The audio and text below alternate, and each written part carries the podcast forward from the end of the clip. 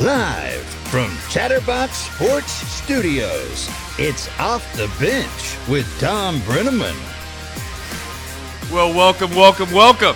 Not Tom Brennaman. It's Trace Fowler, pinch hitting for Tom Brennaman. Tom will be back in tomorrow, better than ever, with some news to share, I'm sure. But for the time being, it's Tuesday and we have a lot to talk about. And by a lot, I'm sure that it will go off the rails at some point. We won't know what we're talking about. We have two things planned. Well, three things, actually. One is I'd like to discuss some of these analytics and some of these decision making. Um, I don't want to say fools. That's not the right word to use, but some of the some of the intellect I've seen on X.com, some of the some of the the rationale as to why you make these decisions that Dan Campbell made. We'll talk about that. We'll talk about some buy or sell, and they wanted to do a helmets ranking. We'll see if we get to the helmets ranking. If we do, if the first pick, You're gonna have the first pick. I'm gonna have the first pick. That's breaking news. So that's gonna make me actually have it. See, here's the thing. Everyone thinks that I'm not. I'm a Bengals slappy, but I think the Bengals might have the best NFL helmet. So uh, that's one of those things where people might think I'm being a homer when I say that, or I'm trying to win some brownie points. I'm not. I think the Bengals might actually have the best helmet. We'll see if I draft them first. I might leave that to the other Bengals uh, faithful in here, but that's here nor there. This is off the bench, presented by United Dairy Farmers. We come your day, come your way every single day, Monday through Friday, from 10 Hey, to 12. And as always, if you want to listen in podcast form, which I know I've seen the numbers, many of you do. Many of you do. You can see that, and not by see, I mean but hear and listen on Spotify, Apple, Google. And then after that, it's like less than 2% of people that listen on different platforms. But they're on all the other platforms regardless. I just wonder how those platforms make it. You know, like how are they in business? Because if your businesses have people listen to podcasts on your platform and you have less than 1% of the entire world listening on it, seems like a tough, tough, tough, tough business stretch. But before we go any farther, let's talk about Dan Campbell really, really quickly. I know. T- before you get into Oh, before you oh, get into oh, this, oh, oh. I just want to say something from the oh, bottom man. of my heart. Trace this is going to be a bit. Happy birthday. Happy birthday, Trace Fowler. Let's Happy wow. birthday. Let's hey, sing ready? for ready? a Wow. Happy birthday to you. This is great. Happy birthday to you. Wait, go a little This slower. is actually better than I thought. Happy birthday, dear Boss, boss man. man. Nice. Happy birthday to you. We didn't get you a cake. That And I'd actually is pretty good. and I'd actually like to be the first to wish you a happy birthday. Elliot, you were, without question. Just wanted to make sure. Um, you know, it's funny thing. Every single year, I forget that it's my birthday until I wake up and my phone has a bunch of people wishing me happy birthday, and then I realize, oh, it is today is my birthday. Um, everyone has one. I've always felt like that. Um, true. I don't know It's how true. special it truly is. Um, everyone has a birthday, but the thing about birthdays when you get a little bit older, I've come to realize at least I used to brush them off. I really did. I used to just not care at all. Um, but when you get a little bit older, you realize that you know um, it's not a guarantee that you get to be here every day, and it's a little bit of a stark reminder sometimes that hey, I am getting older. There are decisions that need to be made that uh, that maybe instead of pushing it off, I should do it. So I've done that over the years. Gone and done things that I perhaps thought I would wait to go do, and um, not that this needs to be some big philosophical thing, but sometimes you just shouldn't wait. Um, I do think I uh, not to get us off the rails this early in the show, but I do think um, we're going to find a way to do some kind of spring training content. Um, I so uh, if, I, if we're being honest, I thought, okay, me, Nick, maybe one other person that could help us film. We'll go out there. If we can get a sponsor, we'll take the whole crew, whatever it is. But we're gonna go out to to Goodyear, Arizona, and uh, cover the cover basically the Reds and sports, if you will, while we're out there um, as good as we can. Because more times than not, really, there's no digital media when it comes to spring tra- training coverage. But then I was like, you know what would be really fun is if we is if we took our van cave, which is basically just a sprinter van for those that haven't seen it, and we just we just take it out there. We just take it out there, baby. So I I go to Google Maps. no free ads, but that's where I went. And I punched in Goodyear, Arizona. And then I hit current location. Start drive or whatever it says, get directions. It's never good when it doesn't even tell you the hours, right? It, it, it's one day, two hours. Oh no. But I'm still thinking about it.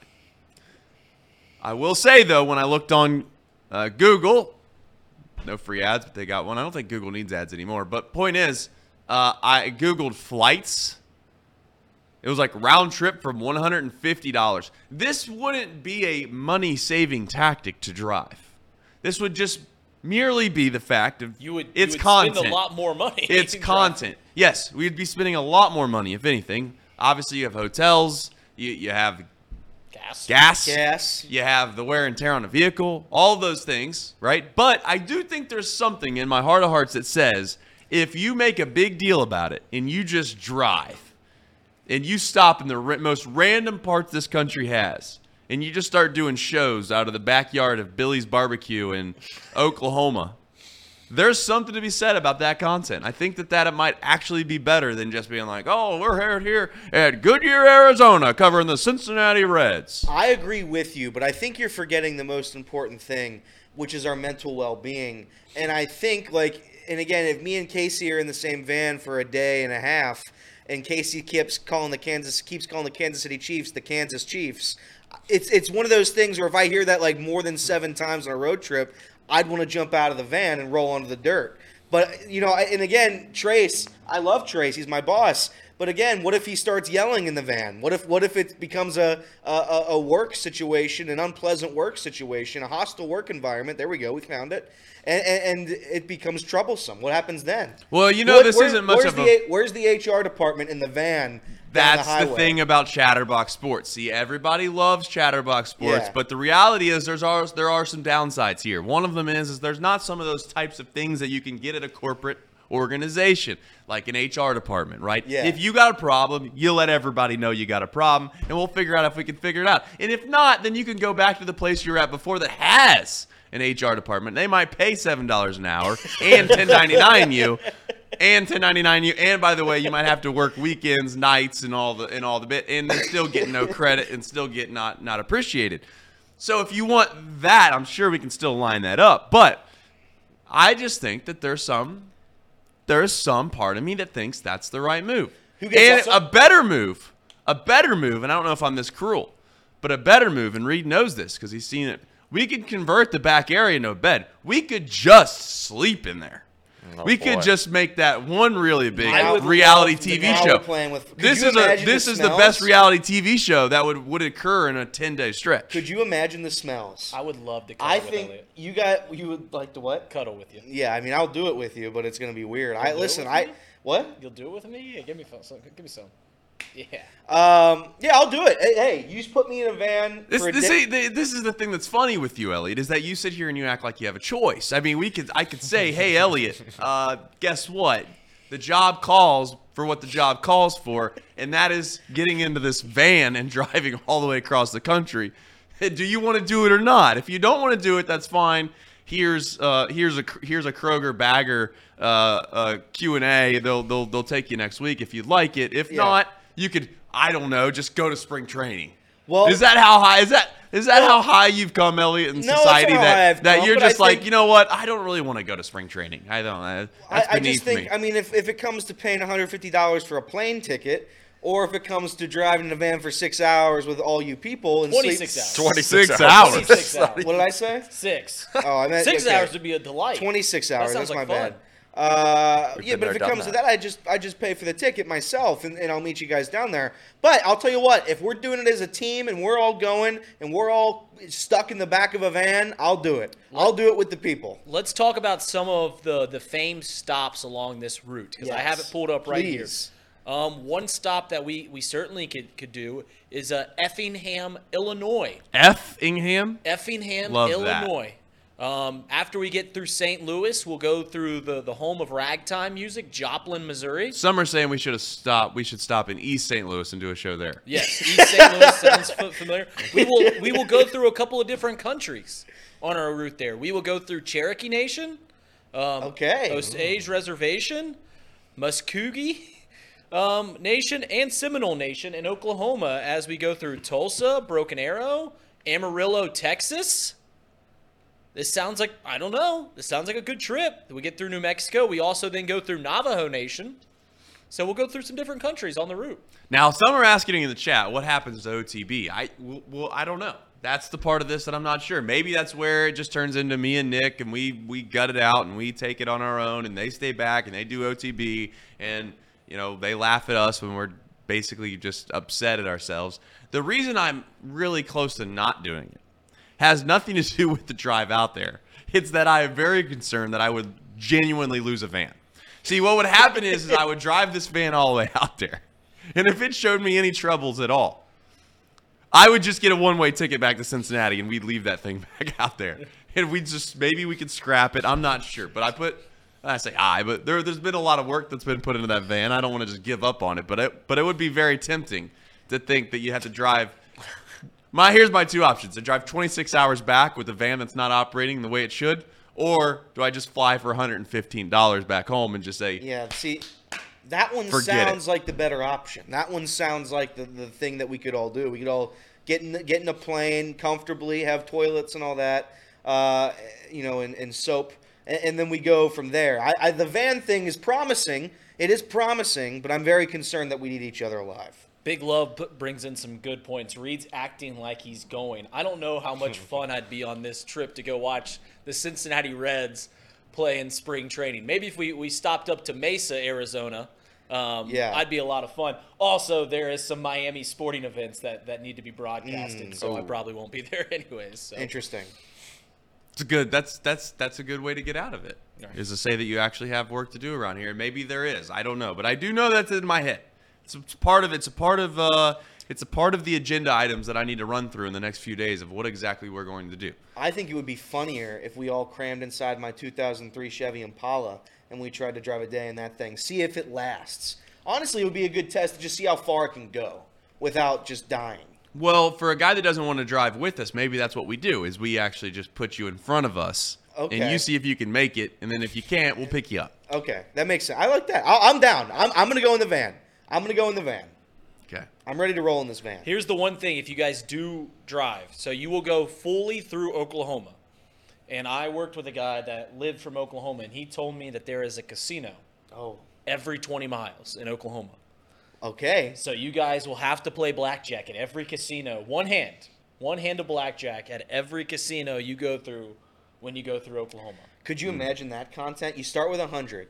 You put it down at the first casino. Boom, you roll it over. You lose Boom. 100. Well, in this scenario, you're winning it, and then you keep rolling it over. And by the last casino, you're you're a multi-million, you're a regular millionaire.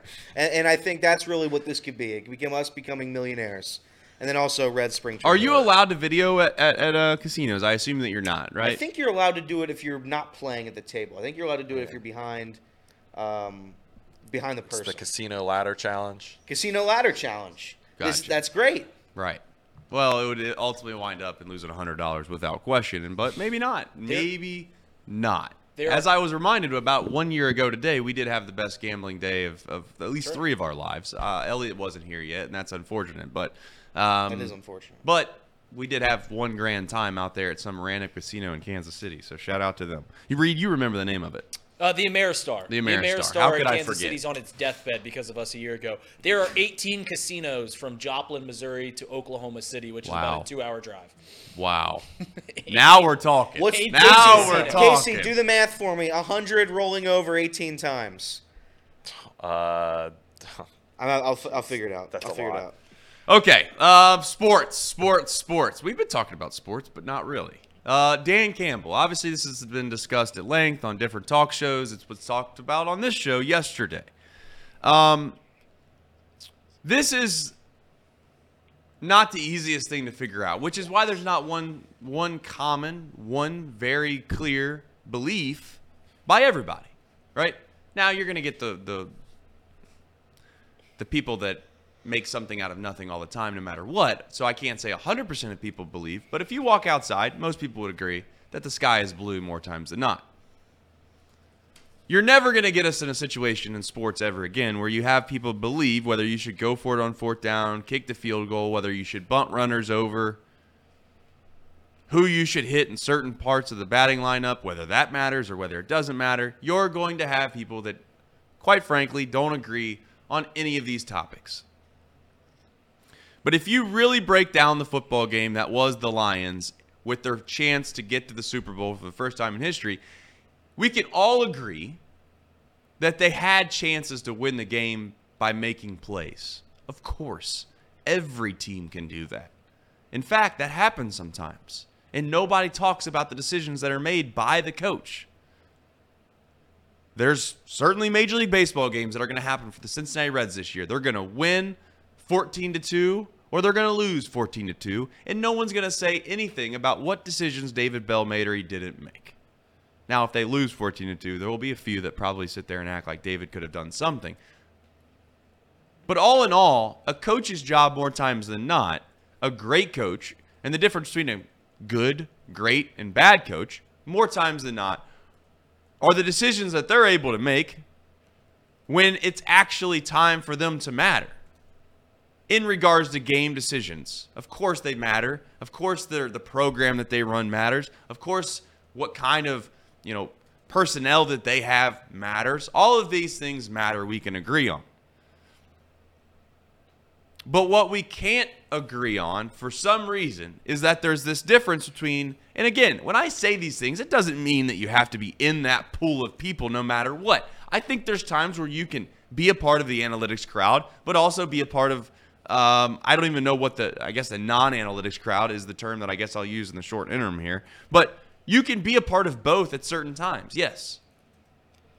And I think we can, most rational, most level headed, most intellectual people agree that using data is a great thing.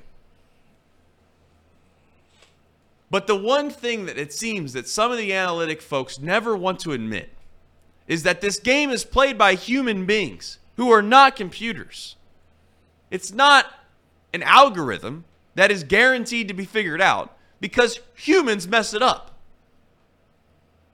That one simple thing takes away a, a, a, at least a sliver of the argument that some that some of you, and I'm not talking maybe specifically to you, but some people out in the universe seem to believe. There is this thing called momentum in sports. And I'd like for us to at least on the on the analytics side of the aisle to admit that there is something called momentum. Now, if you want to argue they could have kept the momentum if they got the first down and if they'd have kicked the field goal, they would have probably, well, they say probably, by probably, it was definitely, uh, oh, we'll get into the kicking the field goal here in just a second. But if you want to argue that, well, it's not a guarantee that they'd have made the field goal, this, that, and the other, okay. When you start to do that, though, is when I know you just don't want to admit that it was a bad decision when you want to start suggesting to me that an NFL kicker is going to miss a 45 yard field goal more times than not, you're wrong. You're dead wrong. The kicker that would have walked out there for the Lions, okay, hadn't missed a kick all year. And yes, I get it. He's only kicked four times.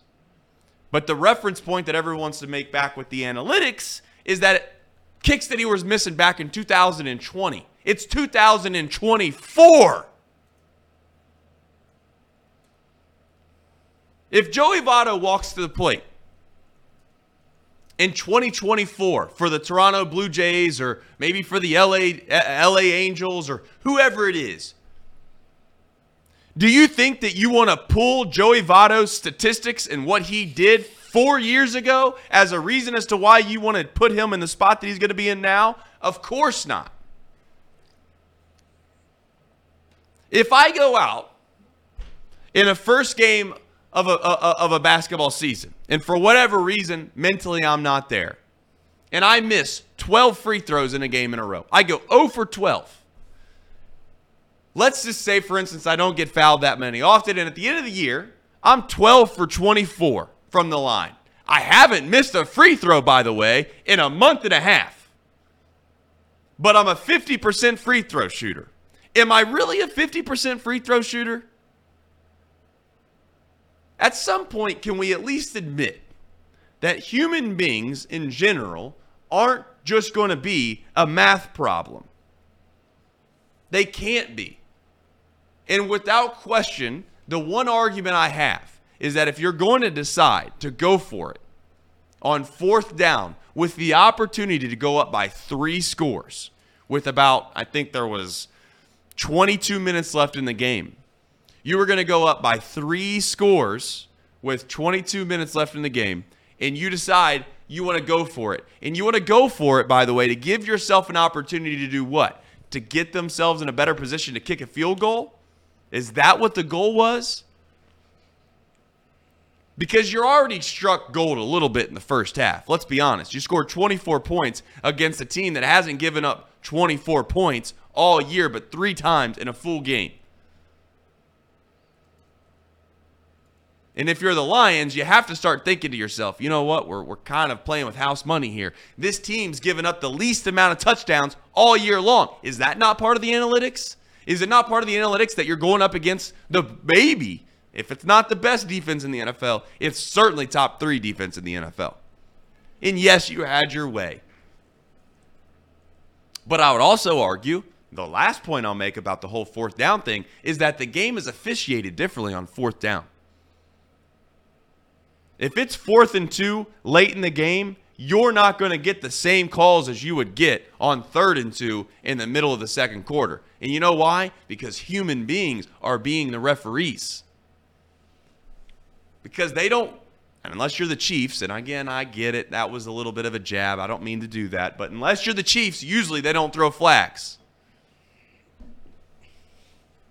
And they have lately in the NFL, and we all hate them for it. But again, we I would I would agree with the people that want to argue and say, well, what about Reynolds drops? Of course, yeah, you're right. And and, and certainly if uh, if Jared Goff didn't miss Jahmyr Gibbs in the back of the end zone when he was wide open, that probably makes a difference too. If Moody doesn't come out and miss a field goal to start the game off, that probably helps the 49ers. And sure, you could sit there and argue to me, well, what if the 49ers kicked a field goal and their kicker missed it. Why, why, why don't you think the Lions uh, field goal kicker could have missed it? I certainly do. But the, there was positive momentum going into that. You've moved the ball down the field. You've moved the ball down the field and you got yourself in a position to get points and you come away with nothing. If you don't think that psycholog- psychologically affects a football team, then I then I don't know what to say then I, then it's just a mute point because we can't have a rational conversation. I just want some of the analytics folks to come out and say, you know what? I believe in momentum, and there's times where you probably should do things that don't go against the numbers. And why numbers, by the way, more times than not, the argument is is a, is a delta of five percent. More times than not, they're saying, well, 52% of the time instead of 48% of the time, this happens instead of this. Well, if that's the case, then why don't you do this? Go down to the casino, watch watch the roulette table. And as soon as you're at the roulette table and you see it hit black two times or red two times in a row, you know that the statistical probability of that next roll hitting black or red again is not is definitely not 50%. It's certainly less than 50% because we know over time one number is going to hit the same as the other number, and then they throw the green in there. Yes, I get it. That that's your house edge. But my point is, is that for that individual roll, we all know it's less than a 50% chance for it to hit red or black. Big numbers play out, but the thing is, is we're using big numbers, right? In situations that aren't big numbers. Guess how many times the Lions are going to get a chance to go to the Super Bowl in your lifetime? How many times? You going to argue it's more than five? How many times has it been since I've been alive? I'll tell you, one time. They went for it on fourth down two times. If they were going to go for it on fourth down, why didn't they go for it on fourth down when it was fourth and two? Why'd they take, why'd they take the points earlier in the game? And the last boneheaded decision that Dan Campbell made, and I love Dan Campbell, but he, but he, but he just made some bad decisions. Why did why would you want to run the ball on third down and then not even have a play ready for fourth down so you burn your timeout and then you turn around and you have nothing to stand on if you don't get an onside kick? That's a terrible decision. And I love Dan Campbell. I like everything he's about. I genuinely do. But to defend him and sit here and act like he wasn't in the wrong at all is crazy talk. It's borderline insanity. It reminds me of the same people, to finish my point, that if you were in a Major League Baseball game and you're in the World Series, Game 7, and you're up by three runs, maybe four runs, and you got runners on first and second with nobody out. It reminds me of the people that say you're not supposed to bunt there. You know why? Because more times than not, you're going to eliminate yourself from the big inning. The big inning doesn't matter anymore. It, the, the, no time and score. Understand the game situation. Understand the magnitude of just simply exiting an inning without getting any runs at all. Get one run, and who gives a damn? Keep the momentum, keep everybody's spirits high, and just trust the fact that you're going to be able to go out there and shut the game down up by four. You don't need to be up by seven or eight. I digress. I don't really understand why we can't all agree that certain situations are different than others. And the math, just because it might give you a slight edge, isn't the right play. Because you're not going to go down there to the casino and put your mortgage on black after you've seen it hit red twice. Why? Because you know, well, realistically speaking, we only got one shot at this. And just because the math says it's probable doesn't mean I should make an irrational decision. My- and that's where we're at. My, my biggest issue was everybody uh, on X.com and, and various places saying, uh, you know, Michael Badgley, he- he wasn't a great kicker, right? He wasn't a great kicker from, from 40 yards in his career, yada, yada, yada. If that's true, and from from our research, our, our intensive research before the show, it was really one bad year, is, is what everybody's talking about, and that's what mm-hmm. Trace alluded to He, he really hasn't had a whole lot of opportunities. not a, not a whole lot of opportunities. If that's the case, if you don't have trust in, in your kicker to make a 48 yard field goal, that is a front office decision. That is a coaching decision that needs to be fixed before the conference championship game. If you are if you are rostering a kicker that you don't have any confidence in, that's on you. That's not on the kicker. That's on you. That's another one of your choices that you've made up until this point. If you only trust them for extra points, you're not putting in your you're not putting yourself in a great position to win. It's it's it's preposterous. And, like Trace just said, the, the the inconsistency of kicking a field goal right before the half, and I and, and, I, and I'd argue that it was probably easier for them to convert that touchdown than it would be to convert a fourth and three. It was shorter yards. But Dan Campbell knows you go up three scores against a Super Bowl favorite 49ers team. I don't understand why it changes. I don't know understand why it changed. And the other thing is, well, Dan Campbell's done it all year. Dan Campbell coached them out of that, uh, the, the Cowboys game. And you might say, well, Elliot, they got screwed. They did. 100% without question, the Lions got screwed in that game. Right.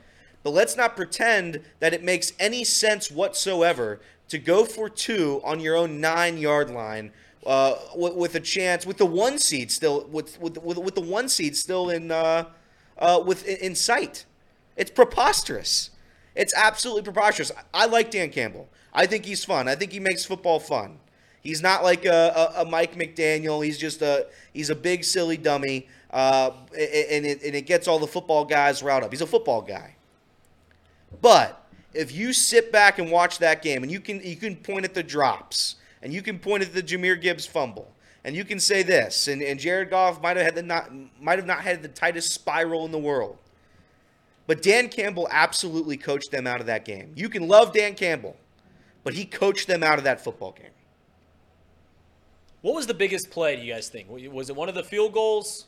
That, that they didn't take? Was it what was it? What was the biggest play of the, The, game? the the moment where, and again, you knew that I was riding on this uh, bet about as big as one could, and and and the moment that I felt like I had a chance to win the bet again, and by win the bet, the 49ers were just going to win the game, was when they decided to go for it on fourth down, up 14. It was fourth and two or whatever, and the Niners got that stop because the the the chances of being able to do at that moment in the game the 49ers had scored 10 points in the game. right. 10. And for all for all respect the Lions defense, as much as everyone made it out to be that they're not good, this, that, and the other, sometimes guess what? You can play over your head. And I think that that's a real thing. There are times where teams will, for whatever reason, they have a number, they're feeling good, they're positive, they have they have they have whatever it is you want to call it, they have the mojo. They've given up 10 points all game. And if you make them go up to where you're telling me they have to score at least 17 to tie the game, they had to score 21 to win in the last, what it was, 22 minutes. That's incredibly difficult to do. There's zero margin for error at that point for the 49ers. Zero margin for error. Right. They would have to get a stop every single time from there on out. And they would have to score on every possession from there on out. That's what that's where they were at in the game. When you get that stop, and again, the field goal I get, it's not a guarantee. But when you got that stop, you just think to yourself, hey, there's seven minutes to go in the third quarter. We go down and score. It's a one possession game. That's mightily different than being up by three scores, in my opinion. I don't know what the math said, but I think that was the biggest decision. Not Well- the one at the end of the game. Well, not, all I'm, that. I'm not but saying decision. The biggest play of the game was Jahmyr Gibbs fumbling. I agree with that. That yes. that's the, that was by far the biggest play of the game. You know, it came one drive after. At this point, the Detroit Lions have had their way with the 49ers defense. Even to that turnover on downs, they marched it right down the field. And you know what? Uh, you didn't get it. Niners have all the momentum in the world. It's now a one-score game. Lions, can can you keep can you keep pushing them back? Right?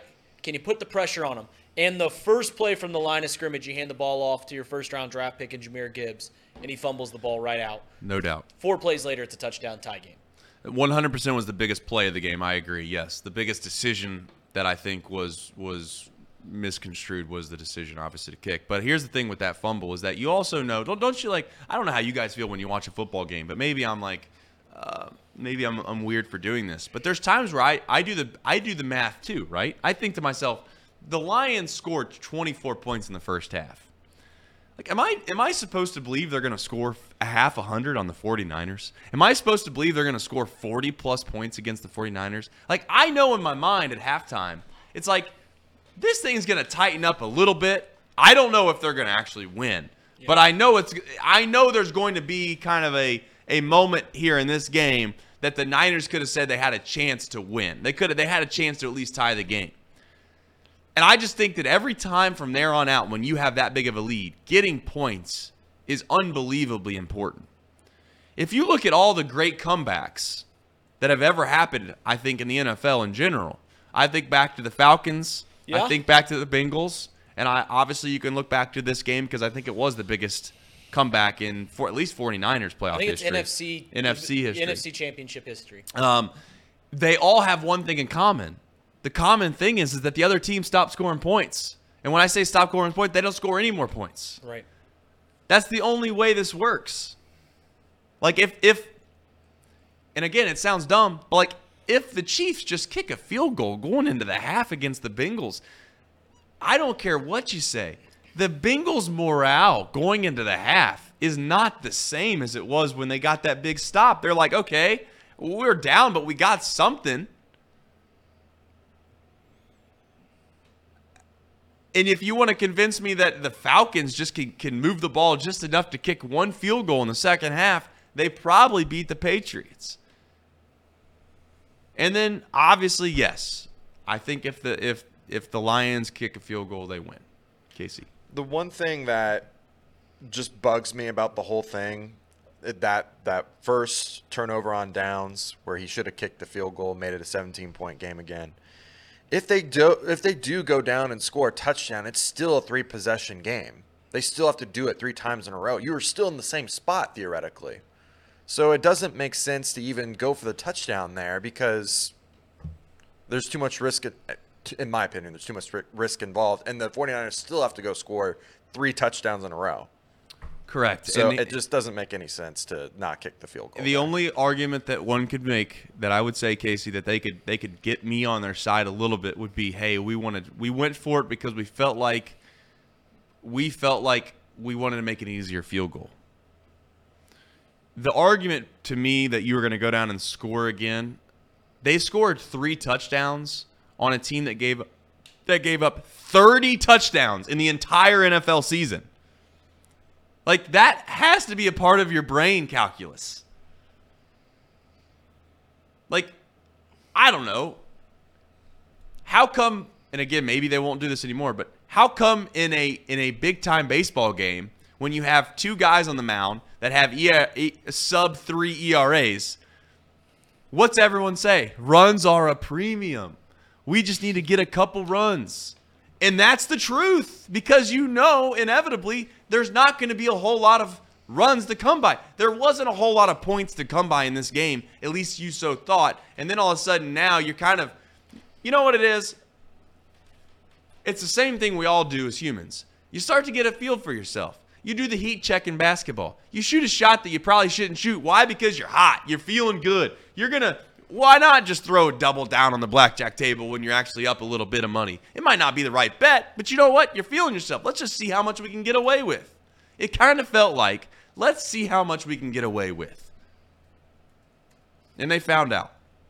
And you can't convince me otherwise that Dan Campbell didn't make decisions. I'm not saying he lost them the game, to be very clear. He didn't make decisions that cost his team a chance to go to the Super Bowl. Um, I thought, uh, who was it? John asked a good point. Why is there always su- a big sudden change after halftime?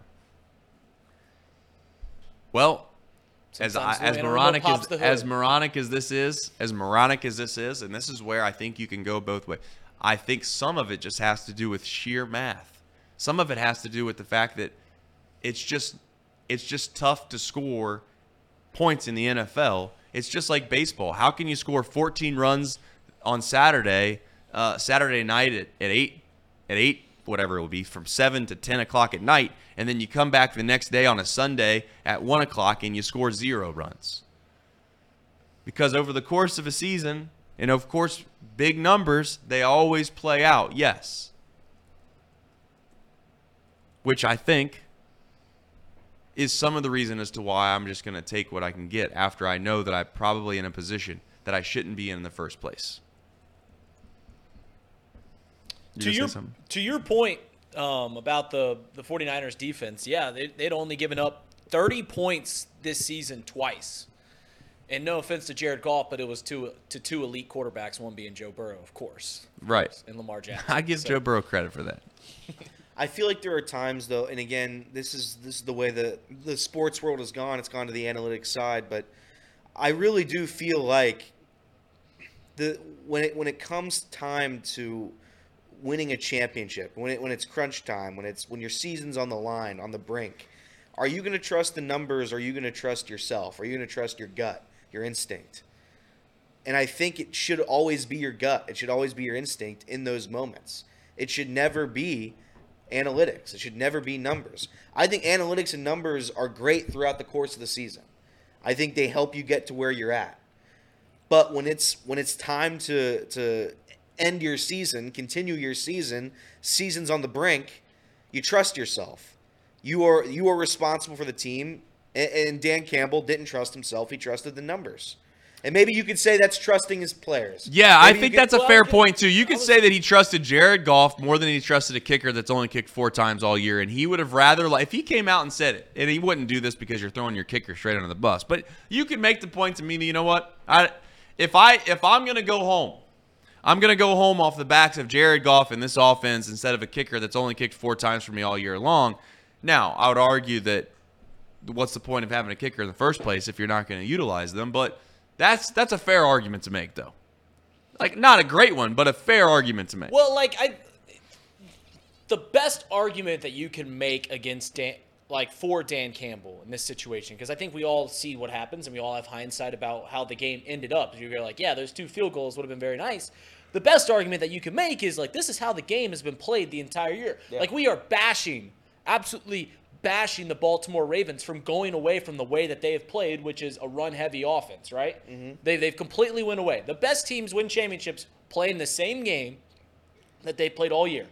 The second that you start mixing it up and start playing a different way, so like to Dan Campbell, you keep going. You've got to trust your gut. You got to trust your instinct. I, I imagine Dan Campbell's instinct was the reason that they did go for it. Right. I don't think like I know that the analytics say to go for it, but I, I think at that point Dan Campbell had already instilled in himself, in his gut in his instinct that hey, we're gonna go for it here. Like that's that's the way that he wants to play the game. That's fine, and that's fine for the first one. But for the second one, it's inexcusable. You've already you've already lost it. I don't I don't understand the rationale how you could possibly think because you lost that one, you use the rationale you're due. That's how every gambler gambler's ever lost ever. I mean, that's just how you lose. Oh, we got the last, we missed the last one, so analytics say we're definitely due here. Yeah, th- More than, you're more right. ti- more times than not, we're going to get this next one because we missed the last one. But they did get the they, they they did get the third one, which is the funny part in the whole thing. Maybe that's like the irony of it all is that they went for it on fourth and goal from the two yard line, four- and they got the third one, which I get. Obviously, if they would have gotten that the first time, it would have been a lot different. But the, here's the thing: to your point, Reed, and I think you're right, is that I don't know if it's so much like a um, like a gut thing, a feel thing, as much as it is just like having a clue about where you're at in the game itself. Would if let me ask you this: if it was a seven point game, the math on whether or not you would get the first down or not get the first down stays the same. The score is irrelevant, correct? So we can all agree on that. Like Yeah. it doesn't matter what the score is about what your percentage chance is of going for it on fourth and two and getting it or not getting it. Correct.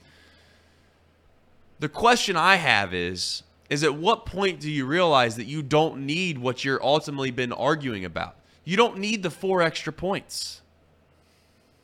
I would make the case that you don't need the four extra points. The same analogy that I used at the beginning of the show off, which is the whole do you bunt runners over to second and third when you know you're probably only going to get one run 90% of the time and you're not going to get two runs or more in more or less times you should get two more runs if you have a first and second nobody out. That's why in the in the second inning you don't bunt because you're like you want to you want to have the bigger inning. My argument is at some point you look at the game itself and you realize okay, we're getting to a point in the game now where I'm going to force their hand. In order for them to beat me if with a field goal here, they're going to have to play perfect football. They have to get 3 scores in a row. They got to stop me 3 straight times. The Yeah. math on that seems very difficult. And that's the part where that's why we love sports. And maybe we've beaten this to a dead horse. I just it just seems like one side of the aisle, and I'm on the other side sometimes too, yes, but it just seems like we can't ever just agree that it's like there's not a perfect formula. And there needs to be some times where we just put the the and maybe it wasn't the math book, to be honest. Like that's the part where I loved I wish there was I don't want to say great reporters. There's great reporters, but like I would love to just have an conversation like with Dan Campbell and just ask him, okay, listen, was it a math? Was it like more of just like, yeah, the numbers say you should go for it? Or was it just that you didn't trust your kicker? And you can't tell people that. You watched him in warm-ups and you seen him miss five field goals and you just thought to yourself, under no circumstance am I putting this kid out there with the game on the line. Or or even giving my chance giving him a chance to mess this up for me. And then that was the decision. If that was the case, Elliot, me and you would have two completely different one, thoughts on this. 100 percent. And, and I want to ask this one question because it's the same thing we've been arguing, but I, I I think it's important to ask. Would you rather your season come down to let's say the Lions kick those two field goals, miss them both? Would you rather season your season end like that, or have it end with them going for two both times, trusting your quarterback? If you were the fan, if you're if this is the Cincinnati Bengals, your season's Definitely on the the, line. Bengals is different. You True, it might it's a little different. It's But- a it's a it's a it's a it's a this is where it's tough because the kicker's made it all four times this year. He hasn't missed. But the problem is he's only kicked four times. He's not been with the team all year. Right. Ah, no, if if the, if you have an Evan McPherson or a Justin Tucker, those decisions become a lot easier, right? Like you you definitely change that. But if you're asking me as a fan, would I would I rather watch my season end with my quarterback on the field or with a kicker on the field? It's a quarterback every single time. And I think that's fair. And I think and I, I think that might be what Dan Campbell thought in his head. He rolled it around. I just think it's I, I think it's silly to do it twice uh, when you already didn't do it the first time, and then went kept, kept for some reason just sticking with it at the end. It, it, it's the definition of insanity. Uh, I Dan Campbell, God love him. The Lions are a good team. Reed, Reed, Reed was talking about it yesterday, and they are. They're a damn think good. they'll be They're, back. They're, I a, da- truly they're a think they'll be damn good football team. It's hard to get back. That's the thing that that's the thing that I was very uh, not taken aback by. But but Dan Campbell, I, I love this guy. He he said, "Listen, it's going to be really hard to get back here," and he was honest with them. And that you know some of it was motivating those guys to try to go and work hard in the offseason and get better and et cetera, et cetera. And I think that was more or less the line that he was trying to get across to them was that he wanted them to work hard and not feel like they had made it because they hadn't obviously. But but but he's but he's not wrong when he said, "Hey, our our division's going to be loaded right back up. This you know this this conference isn't going to be a cakewalk." He's not wrong. I mean, I, uh, yes, I'm a Packers fan, but the Packers had the youngest team in the NFL, and you could argue that they were right there to, to be in the same spot the Lions were, and they have a first year quarterback. You could argue that that, that the Bears have the number one pick, and they might be in a situation where the Bears and they'll they'll mess it up because they're the Bears, but God damn but but but they're probably gonna maybe get the best quarterback in the NFL draft in the last five six years. Maybe we me, think me and Casey might not totally believe that, but let's just say that he is. It's just the NFL is so damn hard to get back to those spots that when you when you're right there, it stings, and th- and that's why these decisions get get absolutely uh, drugged through the mud for so long is because it's it's tough to get back to that same spot. Um, there was a there was a comment made. Now I've lost it that I liked. Um, Steve Steve brought up the point that at the end of the game, this is where people are to think like Trace, you or you talk out of both sides of your mouth. I actually thought going for it on that fourth down was smart. I know kicking the field goal makes it a seven point game. I do understand that if you don't get that, you automatically have no chance to tie the game at all. But I do think it's smarter when you're at the two yard line to try to get the touchdown because you know inevitably you're going to need to get an onside kick regardless. And if you were to get that onside kick, you're like two plays away from giving your kicker a chance to tie the game. The chances of kicking the field goal from the two yard line, making it, getting the onside kick, and then having to score a touchdown are significantly lower. And again, here's Trace again. I think that's okay to use the analytics in that situation and say, okay, that. But from a common standpoint, I understand when Elliot was typing all caps in the chat, and he'd done he had done lost his mind on Dan Campbell already two times in the game. I do understand that the, the idea that you just you at least want to extend the game, but I didn't have a problem with him going for it in the last time. This you, I, I, I agree. I mean, like he could have technically kicked it um, with about a minute forty left. Would have been like right at a forty-yard field goal, um, and you could have had all three timeouts and all that stuff. Which I think we all agree that the, honestly the worst decision he made was to use that timeout for. That was the worst one. You're. That that one like you can't even defend it. End right? of the game. Right. You can't even you can't even defend it. That's how bad of a decision was. Like at least like when we're talking about all the other stuff, like you can go like, well, I mean like if it if it works, mm-hmm. if it works, we're not saying it. You can't even defend it. And, that, and Kirby actually brings up a good point. Like this is what I always argue about when when I see people complaining about um, play calling and stuff. It's like if it works, right? If they get that first down, no one even like talks about them going for it, right? Like if, if they get that first down up 14 and they go and score a touchdown, it's literally not even a conversation. It might be just a small out on the side of your mouth like, "Oh yeah, what about the balls on Dan Campbell to go for it instead of going just taking Yeah. the 17 point lead?" That's literally the end of the conversation. It's not brought up at all. So Kirby does bring up a good point in that that like if it works, there's no conversation at all. So it, it is a hindsight conversation that we are having. I don't think moment. I don't think there is ever a conversation to be had when you when you can go up three scores. That It wasn't hindsight for many people, though. I, I don't I don't believe this was a situation where I don't believe this is a situation where if you would have paused the game in that moment and you would have let everybody spew their opinions on what they should do, there is a vast majority of people that are sitting there screaming, saying that you need to kick this field. Well, goal. I'm just This- saying if this- it this- works, like if they get the first down, they score a touchdown. of course, It's yes. like it's literally dis- it's not it's not even we don't even bring it up. I disagree. We don't I- even bring it up. I disagree. you think we bring it up if they get it? If, if you get that, the, the correct option, no matter what, is to go up three scores. That is. I know that, option. but I'm he's saying, and he's Is- and he's right, is that if they is- it's not a talking point if it works, and that's why the analytics they get the crowd touchdown, doesn't the get game's cre- doesn't Game's get over. credit. It's the same reason that if David Bell pinch hits Stuart Fairchild and he hits a double down the line against the Pittsburgh Pirates and it scores No two cares. runs, No one's no like, one put really Stuart brings up that David Bell used analytics to win them the game. Sure. It's only when it doesn't work is to when it gets bashed, and that is a very very fair point. But I think baseball is so different that it's not even close. I, I think David Bell leaving Alexis Diaz in for one extra inning or one extra out uh, after already pitching the eighth or whatever or whatever have you. He pitched the ninth. He's come back in for the first out of the tenth. I think that's va- that's a vastly different So- scenario than correctly. You can go up three scores, or you can go up two scores, or you can risk it and extend the drive. You take the three scores. So you think so you think that if they they got the first down and they score a touchdown, we are talking about that decision on Monday and Tuesday. You're talking about it, but in a different way.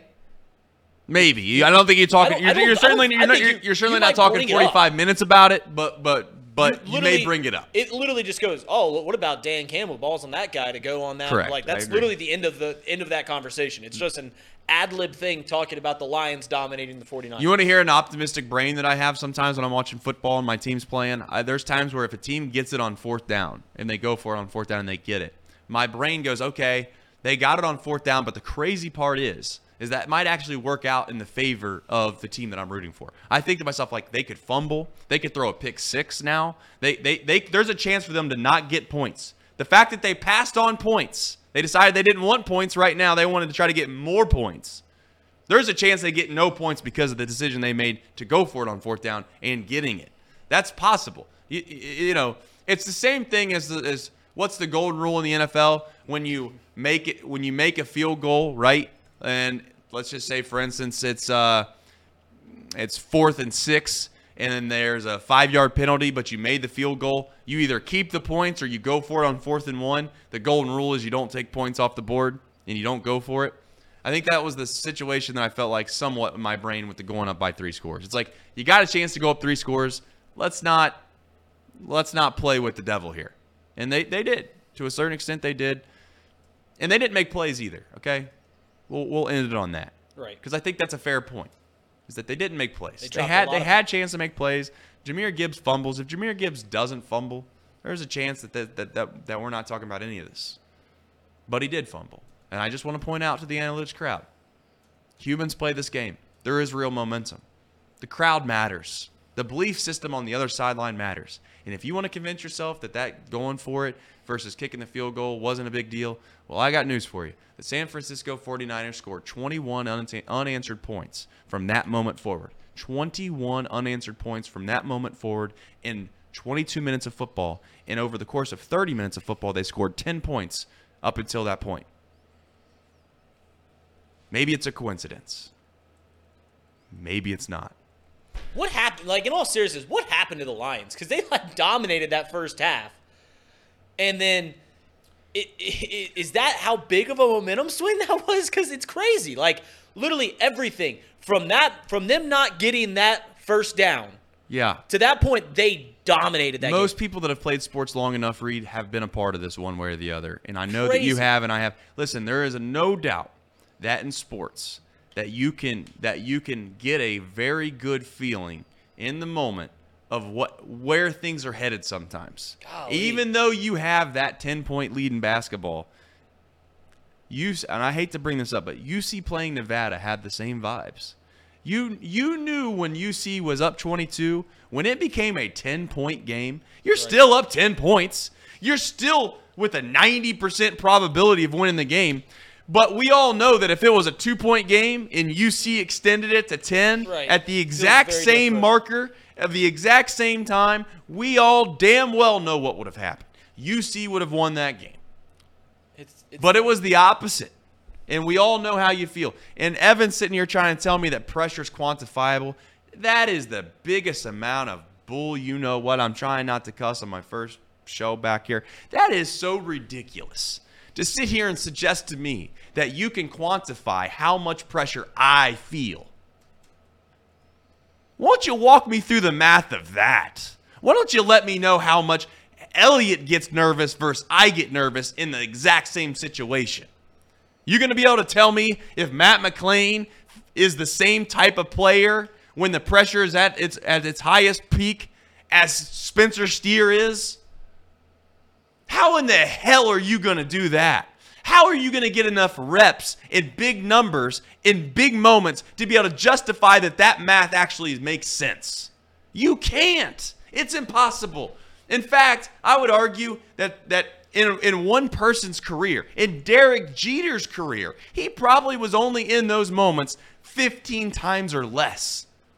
Are you going to suggest that using a, a, a, a big number of 15 as a way to be able to say that this is how somebody's going to behave in this situation? Michael Jordan, is that the best example you're going to use for me of saying, well, we can tell that Michael Jordan's going to make the game winning shot? Michael Jordan missed, I'm, I'm pretty sure there's a stat out there. Michael Jordan missed hundreds of game winning shots. You can't possibly quantify what pressure will do to human beings. It's the same reason we all watch. If this whole thing was a soap opera, and maybe, maybe you could argue the NFL damn near close is because the same result happens every year. The Chiefs seem to win the Super Bowl. But the point is, is if sports were just a numbers game and it just came down to whoever had the best you know, best team with the best odds to win would win every year, then it would not be fun, would it? And I'm not trying to, to, to, to tear down the complete analytic nature of the game. You have to use it. It is 100% useful. It has validation. It's been validated.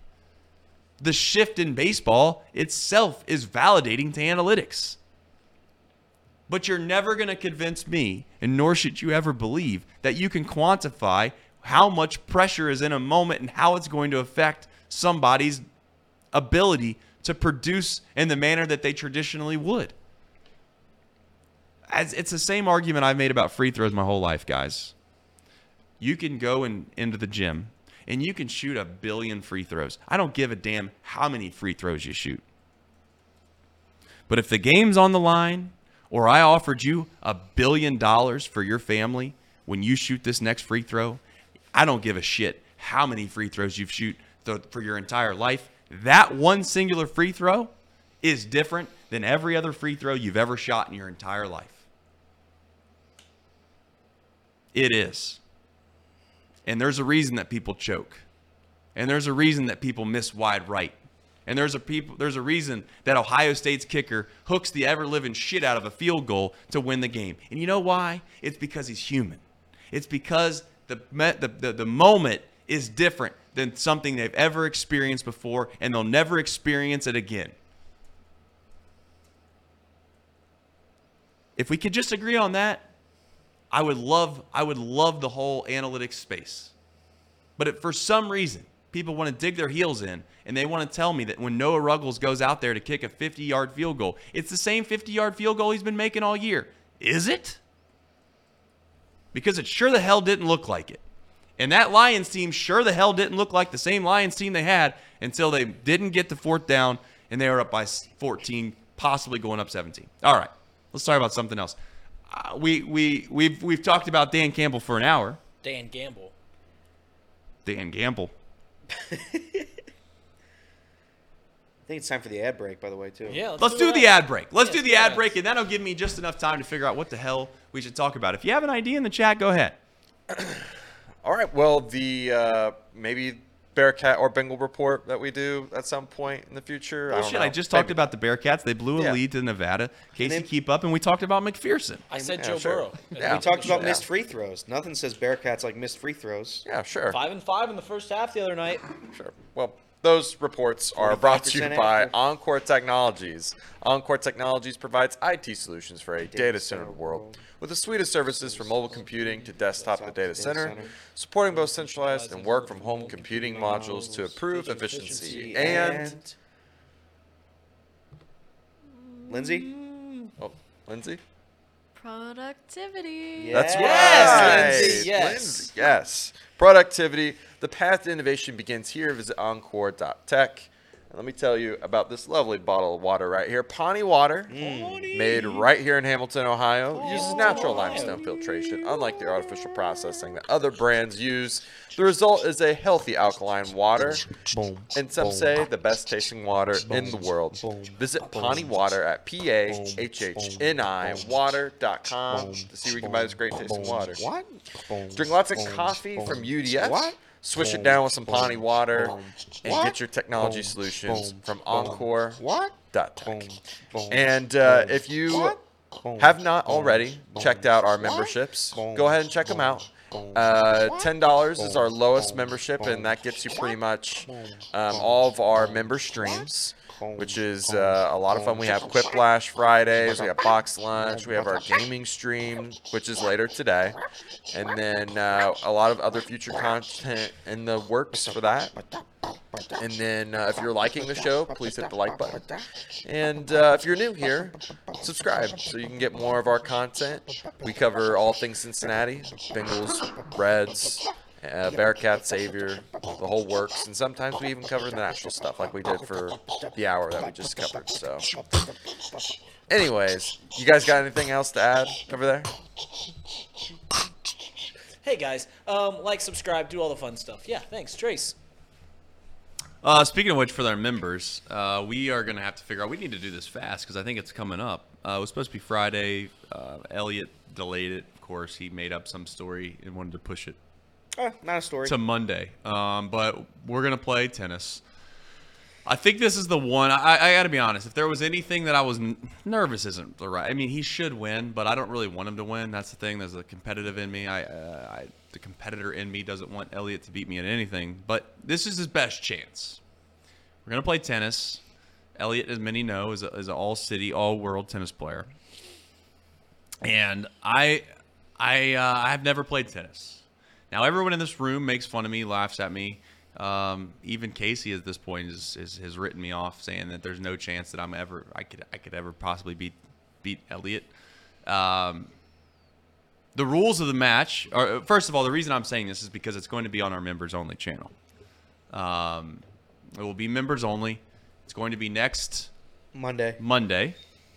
Six Uh, days. We're gonna post produce it though because it's li- live streaming that would would not be easy. Um, so we do need to find some like some line. What do we need, Elliot? We need line judges. Do- Uh, I'm assuming they're not going to provide us anything other than a net and a court. That would be correct. There are no line judges. There are no High ren- school, you do it yourself, right? Like Correct. do- Yeah. So when you play high school tennis, you just this means out. So if it's out, you point your finger up, uh, and if it's in, you play. It's it. an Did you- honor system in, in high school. oh yeah.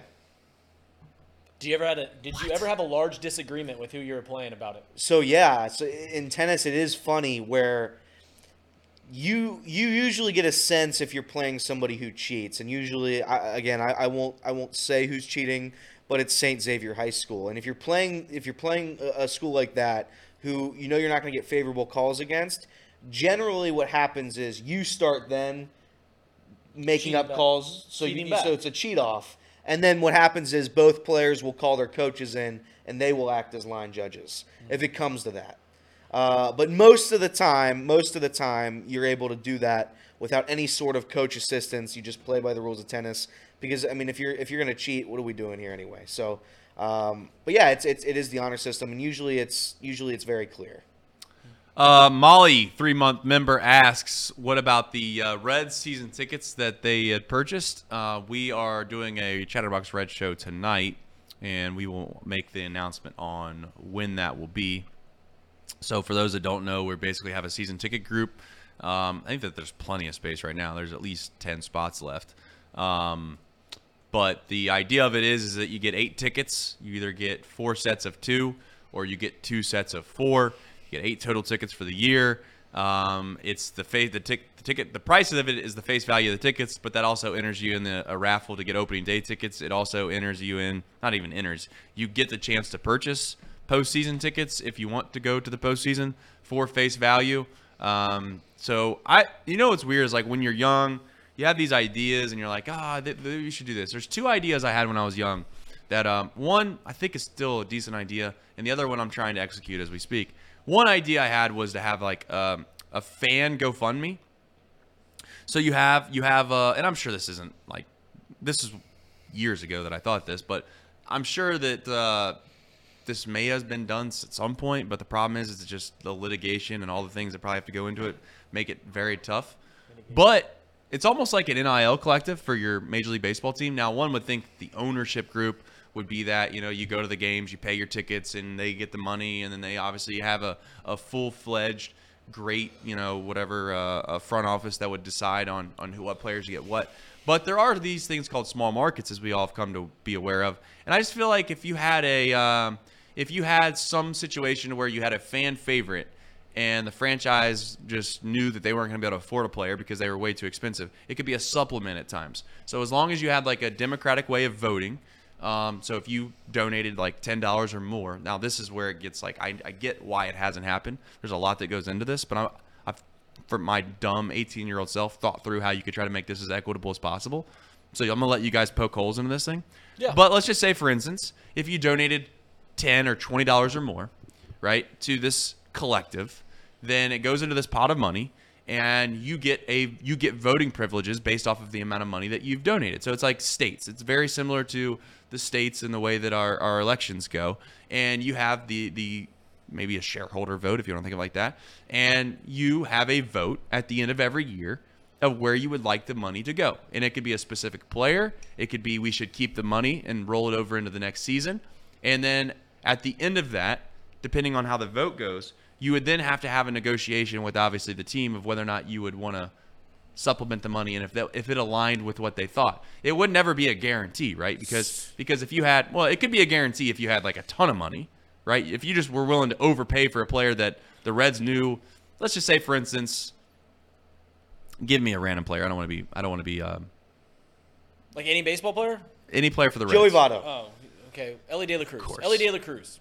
Joey, no, Joey Votto. Joey Votto. we want Let's just Joey say, Votto. for instance, Joey Votto, right? And let's say the Reds didn't want to bring Joey Votto back because largely because it doesn't make sense to bring a guy back uh, and pay him twenty million dollars of whatever you owed him. Blah blah blah. Let's say the Reds fan base said that we 100% wanted that, and the Reds genuinely the only reason they weren't going to keep him around was because of the money. Then there, you would get a deal done. The problem would be is if the Reds were like, you know, we just don't want to bring him back because of roster constraints. Then at that point, you wouldn't be able to get a deal done with the team. So let me get this straight what you're trying to map out here.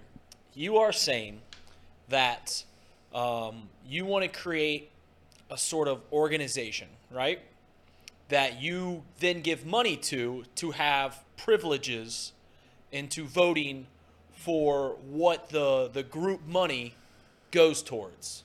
Correct. Congratulations, you have just invented government. that is that is literally Yeah, a but- but- democracy.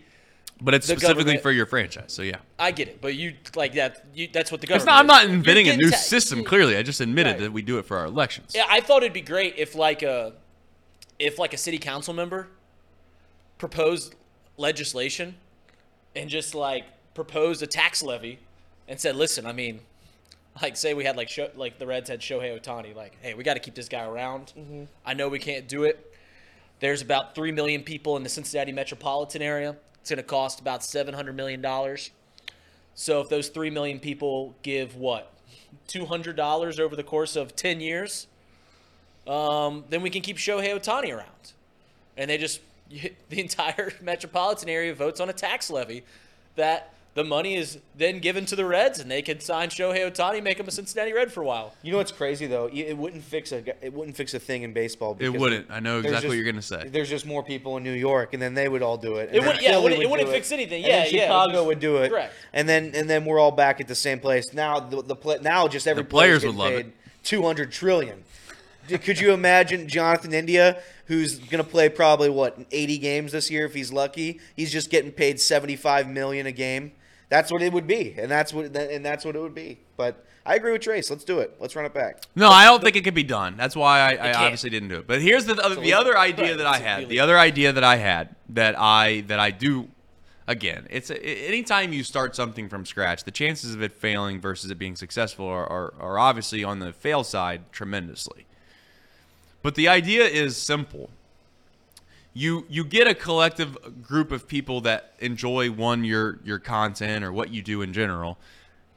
but you have a group, a season ticket group that hopefully over time grows and grows and grows and grows to where you have instead of you having four seats a year, you end up having let's just say for instance this this happens for 40 years, which is crazy, but let's just say it does. What happens a day and age where you have a group that has 750 seats at Great American Ballpark? At that moment, what you're doing is you're allowing the, the the the common fan to join a bigger cause at a lower buy-in rate that the, that the franchise offers to get just as good of privileges, if not better, right? And on top of that, you are a part of an organization that, at that point, like it or not, has some leverage over the organization. If you think for a second that an organization that has, call it a thousand, two thousand, again, this is a far, this is a stretch. This is a stretch. This is something that happens over a long period of time. But if you had two thousand season tickets, you gave the you gave the franchise whatever, ten million dollars a year, whatever that number would end up being, who knows? You you would you would have you would have a you would have a very you, you could then at that point, to be honest with you, run a little bit of a uh, of, of voting privileges with inside the group, and then you could start to you could start to push the the franchise in certain ways. There's no doubt. Now, do I think you could make mountains move? No. As a Packers fan, that is a publicly owned company. Yes, kind of, but Kind of, yeah. Like, what's the point of? I saw them a couple of years ago. They sold more shares. right. It's just something to put on the wall. It has no you, you you don't you don't get anything from it other than supporting your team. It's actually the same thing that I'm It's- talking yeah, I was about. going to say it's literally the same, thing, I'm talking about, but you don't get anything. Right. With You- mine, you at least get tickets. Like you go, you don't Much much better deal. if you if you if you buy into buy shares of the Packers, you don't get money when they make money. Like you don't you don't get uh, Correct. you don't get residuals. You don't get any say in what the company or what the team does. And like you can't resell them somewhere else. Like you can't sell it for more money. So when you're literally just giving money to the Packers to say, "Here's some money, Packers." Right. That is That's nonsense. renovate the That's set, crazy. renovate the stadium. crazy. That's nonsense. It works. Mm, when it works, then you just continue to do it because it works. So congratulations to the Packers on making people think they've got something that they really don't. They have a piece of paper. It's similar to trading cards, I would think. It's memorabilia, if anything else. It's just you're buying something to, to hang up at your house that you're proud about. Um, all right. We got 45 minutes left in the show. Uh, pinch hitting today for Tom Brennaman. Tom will be back tomorrow.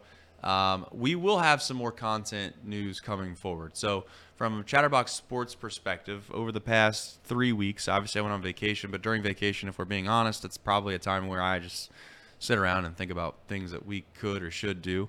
Um, there will be new content moving forward at some point. I am trying to figure out what I can handle and what I can't handle right now. If we're being completely honest, I would love to start doing a show um, around the uh, rush hour time frame.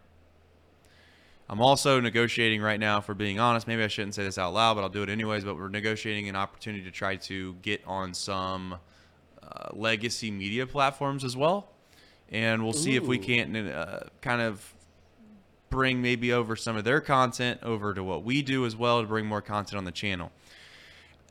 The people that are watching right now, uh, which is a hundred, and that's why sometimes, to be honest with you, we take what we do for granted. I get that there's some people. Sometimes we'll be like, "Oh, there's only a hundred people watching," or, "Well, if you go back and you look at the clips, you go back and you look at the post, per, you know, the people that watch this show after it's live, we get anywhere from some days three, four thousand. We get five thousand traditionally over the course of between the clips and the and the um, the show itself and the podcast and all that. And then there's times like, you know, where we get on the twenty thousands, which I think sometimes we take for granted what we've built. We think that we're really, really small, and we are small. And the and the thing that I like want to illustrate the most is is that we don't always have it figured out. Like we don't have a a definite way of this is exactly what we should do. More times than not, what we do around here is we just throw stuff at a wall and we try to figure out what sticks. And I think that's what most organizations do, if we're being quite frank. I wish I could sit here and tell you that I have a perfect plan. I don't. It might get a little bit muddy over the next whatever, I don't know, month because we're going to try certain things. We look at the YouTube analytics, of course, because this is a big analytics show. And most people watch our content in the evening hours from 5 to 8. I just the thing that's tough to move a show from where we've had it always is because of the fact that there's 100 people watching at 10 o'clock. And we've done this for what is what now? I don't know. Two years? A year and a half? What are we, what, how long have we done this? We've done this for three, four, 16 months. Okay. So for 16 months, many of you know that part of your day is turning this on from 10 to noon, and we're a big part of that. And that weighs pretty heavily on us, if we're being completely honest. Because I would love just to say, you know what, Mondays we'll make this thing from 4 to 6. On Tuesdays we'll make it from noon to 2. On Thursdays we'll make it from 10 to 12 and we'll just figure out what who ha- you know which one has the most success. But if we're being honest, the reason that that doesn't happen is because there's a loyal group of people that really quite frankly we we we enjoy having around. And the last thing that I'd like to do is just say, "Nope, we're going to move this instead of going from 10 to noon, we're going to move it from XYZ." Now, of course, we could double dip. We could do off the bench at 10 to noon, and then we could try to do uh, a show from 4 to 6 or whatever time frame that may be. But I'm uh, but I'm open. I guess I'm open to thoughts. Now, clearly, one person's opinion can't speak for the rest of everyone, but you can generally get a good idea of what the desired thing that we would that you would like to have on our platform moving forward is. Clearly, we have Chatterbox Reds coming up. That's uh, pretty popular. Chatterbox Bengals is something that we're going to continue to try to focus on and make a make a priority, and and and hopefully. Um, I don't want to say that becomes as successful as Chatterbox Reds, but it becomes something similar to Chatterbox Reds. We do Chatterbox Bearcats, obviously, um, with Chuck and Houdini. And the goal all along with what we do on this platform is to be authentic, have fun, and make you feel like you were genuinely a part of what we're doing because you are. One, and two, you're just hanging out with some guys at a bar and you're just having fun talking sports because more times than not, right? What we do it's not an escape, but it's just an addition to your day. It just adds life to your day. From somebody that's had a family that, quite frankly, has done a lot of blue collar work, there's something to be said about being blue collar and being here every single day, no matter what. And we've tried to do that as much as we possibly could. I, I'm not saying I don't I don't want to speak out of turn here and say that we've never missed a show, but if somebody's sick or somebody can't be here or Tom has a situation or Tom has surgery, the show goes on. And the show will always go on. Um, but the question is, is what is the best way of having it go on? Is it from 10 to noon or is it from 4 to 6? Uh, we might play with the time frames a little bit, but again, I just want to let everybody know we're not going anywhere. I just got to figure out on our end what makes the most sense for us and what's the best decision for for us and for when I say for us, really what I'm saying is for the viewership group that we have and that we continue to try to grow. Um, if I said this, what we do here is, is is easy, it would be a lie. What we do here is not easy. It's just it is fun without question. I enjoy it. But we're in a situation at Chatterbox where it's we've got to find ways, and people probably think that, oh man, Chatterbox, what's what's going on right now? Tracy's in deep. I'm not. I'm just saying that I don't want people to misconstrue over the next couple months what we're trying to do. We're not trying to do anything other than figure out what it is that people want that are on your side of the aisle. So I'm open ears, as I always have been. Um, but as I've said before, Tom will be back here tomorrow. Show goes on. I just would like to start to try to push the envelope a little bit and take maybe not just this show to another level, but but other shows that we could possibly do. Um, sports. Uh, I saw this tweet. It went around. Casey, I sent it to you if that's okay. Uh, I, I, saw this tweet around X.com, and it, it, you know, everybody in the chat's telling us to talk about Cincinnati sports, talking about Cincinnati sports. I'm the biggest Reds fan there is. I love the Reds. Now, being a Reds fan is sometimes difficult because uh, over the past 25 years, which is the course of my life, I have not seen any success. Very little. Very little success. And I saw everybody bragging about everybody's wins in the postseason. And honest to God, I was shocked at some of these teams having as many postseason wins over the past 20 years.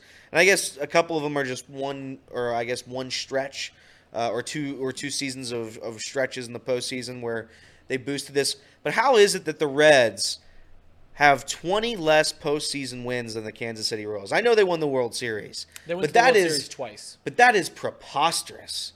I mean, they are the, they are the Kansas City Royals, and we have 20 less postseason victories.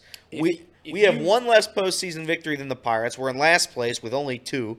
The most postseason victories is Houston with 75. 75 postseason victories. And I think is that is all of that post 2012 for Houston? No, they went to the World Series in 2006. 2006. No, they went? 2000, 2004. 2004 they went.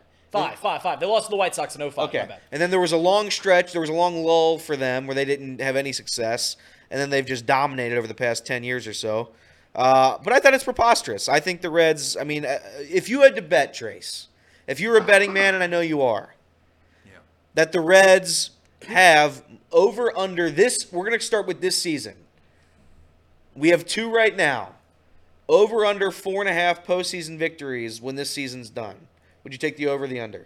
I mean, that easy. I mean, listen, you're putting me in a bad spot here. The easy answer is under. That's an easy under. The easy Come answer on. is the under. value is The easily. easy Come on. answer. The value is without. Listen, listen. Um, I think we're gonna do some stuff with Chatterbox Reds tonight. So sometimes when I do this show and then I do Chatterbox Reds at night, it's tough because I'm like, I, I would love to talk about the Reds for the next 30 minutes. The problem in doing that is that probably in the in, in, when, when you watch Chatterbox Reds tonight, you're gonna hear Trey say the same stuff because one one man can only have so many uh, opinions, and I'm not the type that usually tries to make an opinion up one way and then turn it around on the other. Um, besides when I'm talking about Joe Burrow. Um, but I, I lo- I like this Reds team and where they're at. Um, How long is this? I go think they can win 90 games possibly. This goes to 2000. But let me be clear. I, I, I think this Reds team, um, this Reds team is very young. This Reds team doesn't have a lot of uh, a lot of um, solid parts on it. I mean, and I, and I know that sounds bad to say, but let's just let's play a little game here. Um, we'll start off with uh, Tyler Stephenson. Tyler Stephenson could could have a bounce back year, could be great. Tyler Stephenson could also showcase what he has showcased at times, which is that he's incredibly bad defensively. Um, and if anything, maybe he'll be um, marginal at the plate, go through long stretches of times of being bad at the plate.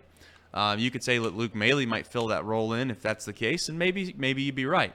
But then you go to Noel Marte at third base. He's not, you know, yes, he had a great end of the year, and I think Noel Marte might be the best out of all of them. But he's still a rookie. Elly De La Cruz, he's been he's been well well talked about, but again, from a from a um, production standpoint, there's nothing that you could point to that says that you're going to bet your your mortgage on uh, on a solid production out of that spot. Matt McLain, I love Matt McLain. I think Matt McLain's a stud. But again, if you wanted to push back on that, you could say the kid hit 250 in Double A two years ago. He had one great season in the big leagues. Does that mean he's going to replicate it? Jonathan India, another guy that obviously he's still around, but certainly if you use Matt McLain as an example of saying, hey, this guy's going to be a stud, well, we're trying to run, half the town's trying to run Jonathan India out of here, and he was the rookie of the year. And yes, we can make fun of that, blah, blah, blah, but he was the rookie of the year. So it's not a guarantee that you that you that you continue down a, a star filled path just because you get off to a good start in your career. You have Christian Encarnacion Strand, CES, who came up and and you know, I, I think CES could end up being a great first baseman in this league. Hit for great power, especially Great American Ballpark. But he's not done anything. He's not proven anything.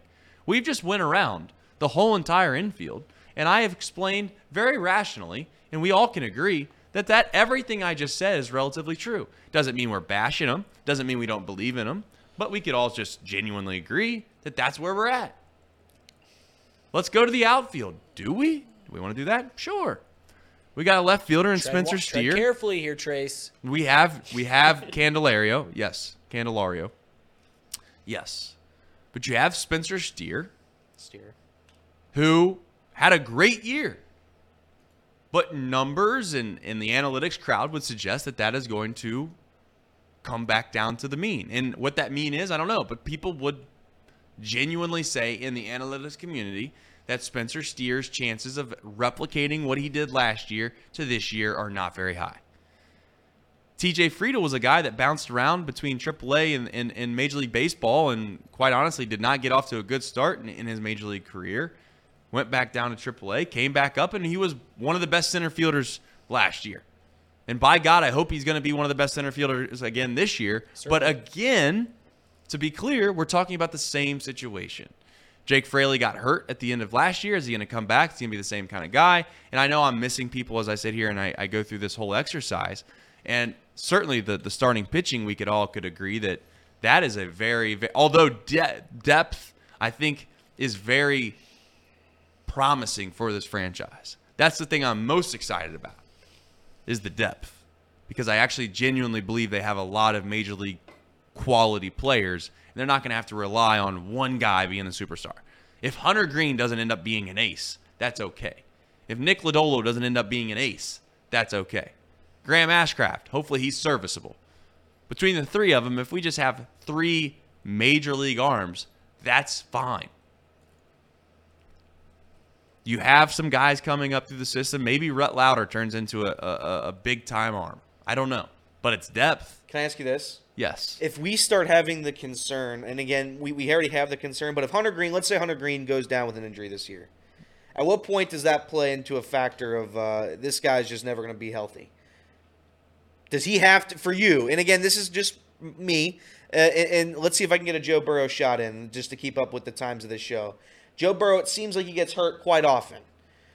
I am a little bit concerned with Burrow because of that. I think I think the injury That's fair. But factor- sometimes we can agree that the injury the injury matters itself. Like I, Sure. I, I, I think like, hey, oh, the, the dude the dude got uh you know, he got rolled up on and he blew out his ACL. That's a lot different to me than a 100%. non-contact injury like Teddy Bridgewater did when he's running and then all of a sudden, boom, his just leg goes like that. To me, that tells me that there was a problem regardless. Like- I think Burrow's injuries to a certain extent there wasn't a problem. It's just some the calf, the wrist. Maybe you could, but but I'm.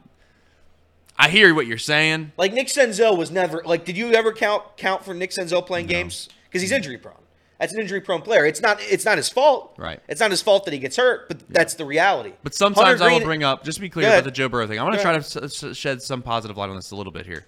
Is that Matt Stafford was getting the same thing said about him after two years in the NFL, and then he went like ten straight years. You can it you can change you can change the perspective. You can change the 100%. perception. Like it's not like it's not like in 15 years if Joe Burrow plays a consecutive 15 years without missing a game.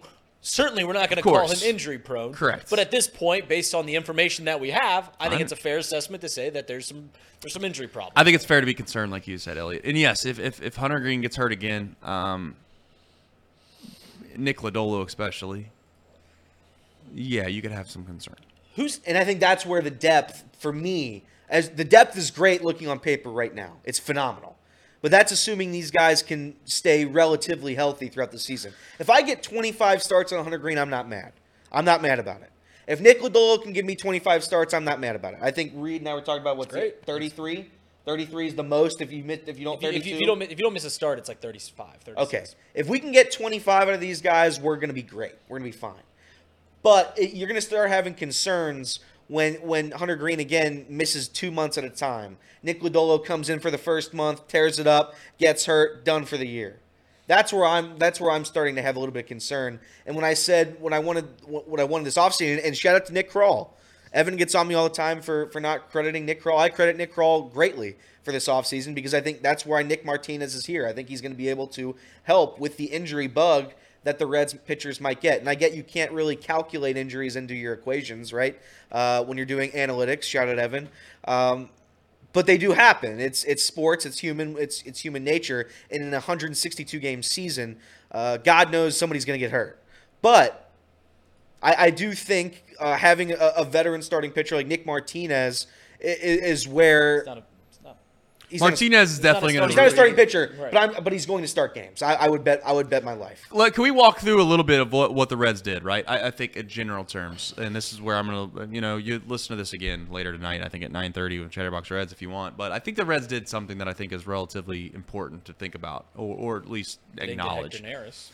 Is they got some higher upside arms, and they know that. But they also know that with that high upside also comes the complete downside of not even being available at all. Nick Lodolo is one of those. Frankie Montas can be another one of those guys, and Hunter Greene can be the other one. That's three guys that you could argue could go out. And again, this is this is pie in the sky, okay? Bear with me. I'm not suggesting that they're going to have that great of a year, but you could argue that they're good enough to get Cy Young votes. Will they all get Cy Young votes? I'm not an idiot. I know that the answer is no. It's probably behind Frankie Montas, but yes. But I would argue Frankie Montas has the ability to get Cy Young votes. He like he has done it before. You're right. Maybe he can bottle that up for one year and he could do it again. It's it's I get the point. But those three certainly be an guys, those three guys, you could argue could possibly get Cy Young votes. You could also argue those three guys will throw five innings. I don't know. Now that's that's not being fair. Let's say five games. What they did do though, in preparation for that a little bit in my mind, is they know in the back of their in the in the back, they hope they don't have to do this, but they know in the back they do have Nick Martinez that they signed, who they, in my opinion, want to use as a reliever.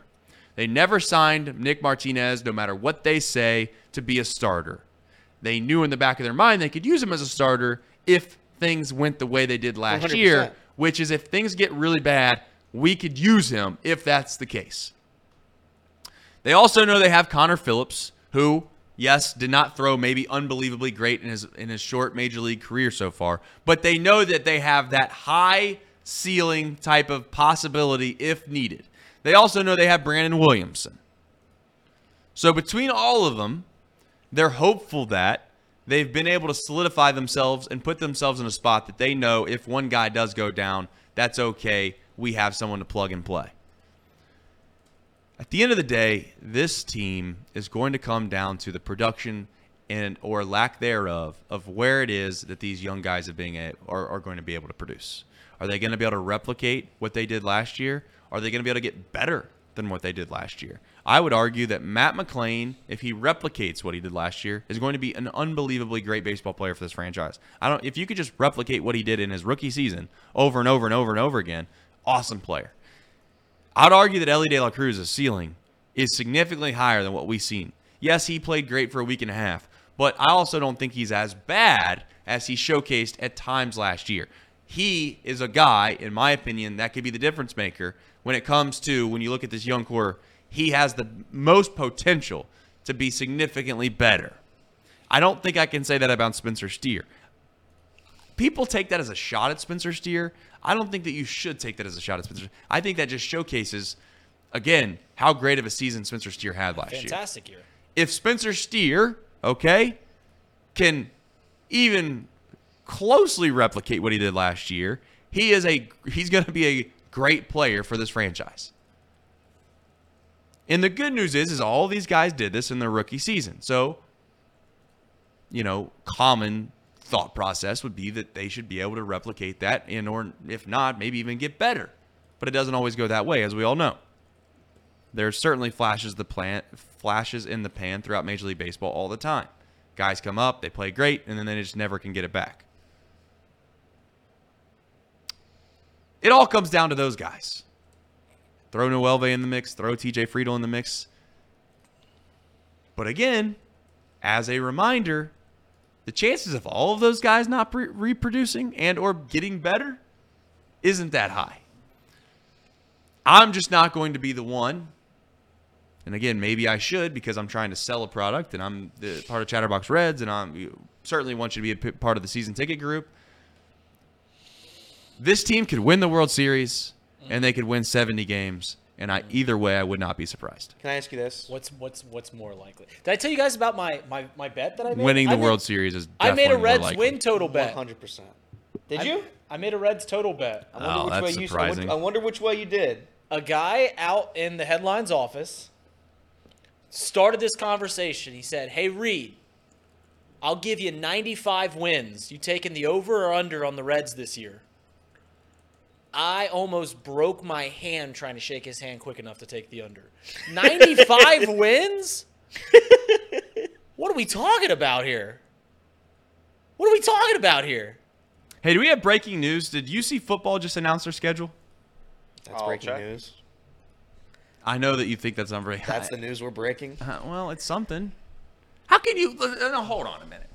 That's the news we're gonna break. Hold on a minute, Elliot. See, this is where you. Dude, they just this hired a where Bluffton lose me, Beaver as their defensive coordinator. Let me get back to the Reds. We got we got the uh, schedule. Right Go ahead. Say what you want to say about the Reds. I was Reds. gonna say I was gonna ask you this: When do I get to be excited about the Reds? If this year isn't it, when's the year? You're allowed to be excited. Hold on. Let's be clear here. Well, no, it When, seems when did I say you couldn't be excited? I don't know. It seems like it seems like there's a lot of negative energy. No, no, no, no, no, no. no, It no, seems no, no, like no, when no, I no, no, asked no, no, no, no, no, over no, under no, no, four and a no, no, half no. playoff victories after No. the season, you said under very fast. Because it's obvious. That's the value, Elliot. I mean, they've had two in the last 35 years, and you're going to suggest to me they got to double it? Four and and here a comes- half and here playoff come- And here victories? come that means that correct. So I'm I am predicting a series victory for the Reds. That this is year. that is I'm- predicting I'm a series predicting- victory, and then at the very victory. least going to Game Five of of the NLDS. what? No, don't, don't, don't, Yeah. this is where you lose That would me. be that would be winning the wild card, winning your two games. No, he's saying wins, Oh, wins, four and a half wins, wins. wins. Oh, You're- so you're- you'd win two playoff series. no, no, No, no, we bro, already have bro. two. Let's, let's We already have two. Oh. Reed's a lot smarter than me. He's just not listening. Oh, so two going forward. You, Or- you, you have to uh, win on you- top of the two. Will the, on top let the me two. make this very I simple. Will the Reds win three playoff games or not? I asked if they would win a playoff series. I thought you were Basically. asking if they would win four and a half playoff wins this year. No, no, no, no, No. Well, you still take the under, but yeah, that's crazy. Okay. Well, how crazy? How I, I don't think it's that crazy, and I and I guess that's just him being Well, a, what if? a well, troll. like, how do you how do you how do you laugh at the Pittsburgh Pirates and laugh at the Detroit t- Lions? I am, I am and the first. I am the first person, and you know this. And the fact that you don't acknowledge it is sad. I am the very first person to say how bad the Reds have been over the past 25 years. Yeah, no, no. I am the very first person. I'm the. I'm the loudest. Well, maybe not the loudest. There are some of but then you people. outwardly talk But- crap about the Pirates. I do talk. I do talk shit been- about the Pirates because the Pirates better. are the Pirates They are a have been joke. better. The Pirates are a joke. The Pirates have been better. The Pirates are a joke. Are you going to say the Pirates aren't a joke? Well, like Because if you're going to say the Reds are a joke, that's fine, and they That's- have no, been for I'm just- 25 I'm years. just- You also have to say the Pirates have been a joke. correct, but they've been better than the Reds. Barely, but sure. Yes, they have been. I'll admit they have been. I can't. I look at the numbers, Can we? Can we? but I, I'm saying I have hope let's for this not get lost in the sauce series. here. Let's not get lost in, in you sitting here suggesting I'm being negative. I'm not being negative. I am just pointing out that this is a very that, that, that that's that's just being rational to me. That's just looking at your team and saying, okay, this, this is being rational. The thing that pisses me off the most about fandom in general is that you you're allowed to get excited. Of course, that's the whole point of being a fan. The part where you you lose me and you piss me off is when you start acting like I can't believe they only won 75 games this year. Get rid of David Bell. This franchise is going the wrong direction. This this team's terrible. It's like it can go both ways. And it, just because it goes one way a little bit doesn't mean that this team can't win the World Series. I think this core, if you're going to tell me that, let me ask you this, or not ask you, I'll tell you this. If you gave me the same odds, whatever you want to call it, will this core win more? Well, forget the three games. Will they win a playoff series? The answer is, uh, without question, yes. I 100% believe that. Now, should that be the should that be the the crowning achievement of a young core that we're talking about right now? Is that they win one playoff series? Of course not. I think this team and this core, when all said and done, has a chance to win the World Series. I do believe that. I agree. don't know when that might be, but over the course of the next five six years, I think between what this and again, more it's more of a belief, if anything, not even just in the players that we have right now. It's in what this Nick Krall in that front office has been able to try to stack up together to get themselves in a position where they actually do have a nucleus this good. I don't think they've ever had a nucleus this good. Ever. You can go back to Joey Votto and Jay Bruce and and, and, and the Hanigan days and all those guys. I don't believe that they've ever had a core group of players that are this good. You're mean. I agree That with was you. I, ridiculous. I agree Jay with you, Bruce, Trace. What do you Joe think? Votto, Ryan What do you think? Ryan Hanigan's underrated. What do you think the expectation is? For I'd this take group? Ryan Hanigan right now. What do you think the expectation is for this group? Playoffs? Playoffs? Is that the expectation, or is your expectation lower than that? Because I, I, I feel like the expectation has to be playoffs. the expectation should be playoffs. That, that- that's- well, that's definitely. But I'm not go- if they don't make the playoffs. So here's where I'm at. I'm not, I'm not, some people are like, "Oh, you're trying to hedge yourself and, and make yourself do it." You can't. On one hand, say they can win the World Series. On the other hand, when they win 70 games, you can say you're right both ways. I'm saying I'm ex- most excited about this season because no one can convince me that they should be anything. And if you want to set your expectations that they have to win a playoff series for you to think that this is a successful year, then you can do that. I'm suggesting though that you're you're you're setting yourself up a little bit for failure. You're writing the most expensive toy on the Christmas list and you're saying to yourself if you don't get that toy, you're going to be upset about what you got for Christmas. Is that fair? I don't know. But I do know that you you can't put yourself with blinders on right now and act like this team is 100% ready. I'm excited for what they are as as just of they are a young core, they are a young group, and I think that you're going to have some players that rise up and they prove that they are major league caliber. They are guys, they are dudes. And you know what? Going into 2025, we know what we have. This ain't no. This isn't. This isn't. This isn't uh, speculation anymore. We know that Noelve Marte is a dude. We know that Matt McLain is a dude. We know that Elly is going to be great at X, Y, and Z. Now, people obviously scoff at the idea of him moving to the outfield, but again, if this guy might end up being one of the best defensive shortstops in the next 10 years, it might be laughed about in 10 years about how the idea of people want to move him to the outfield. It might also turn into a situation like a Tatis Jr., where you move him to the outfield because it just fits your team better and a chance to win a World Series because you have someone else that's coming up that you think is better defensively at shortstop, and or you move Matt McLain there and you have an opportunity to move someone to second base. Whatever it is, I'm just saying I'm excited because we don't know. It's the start of a great, what I think is a great series.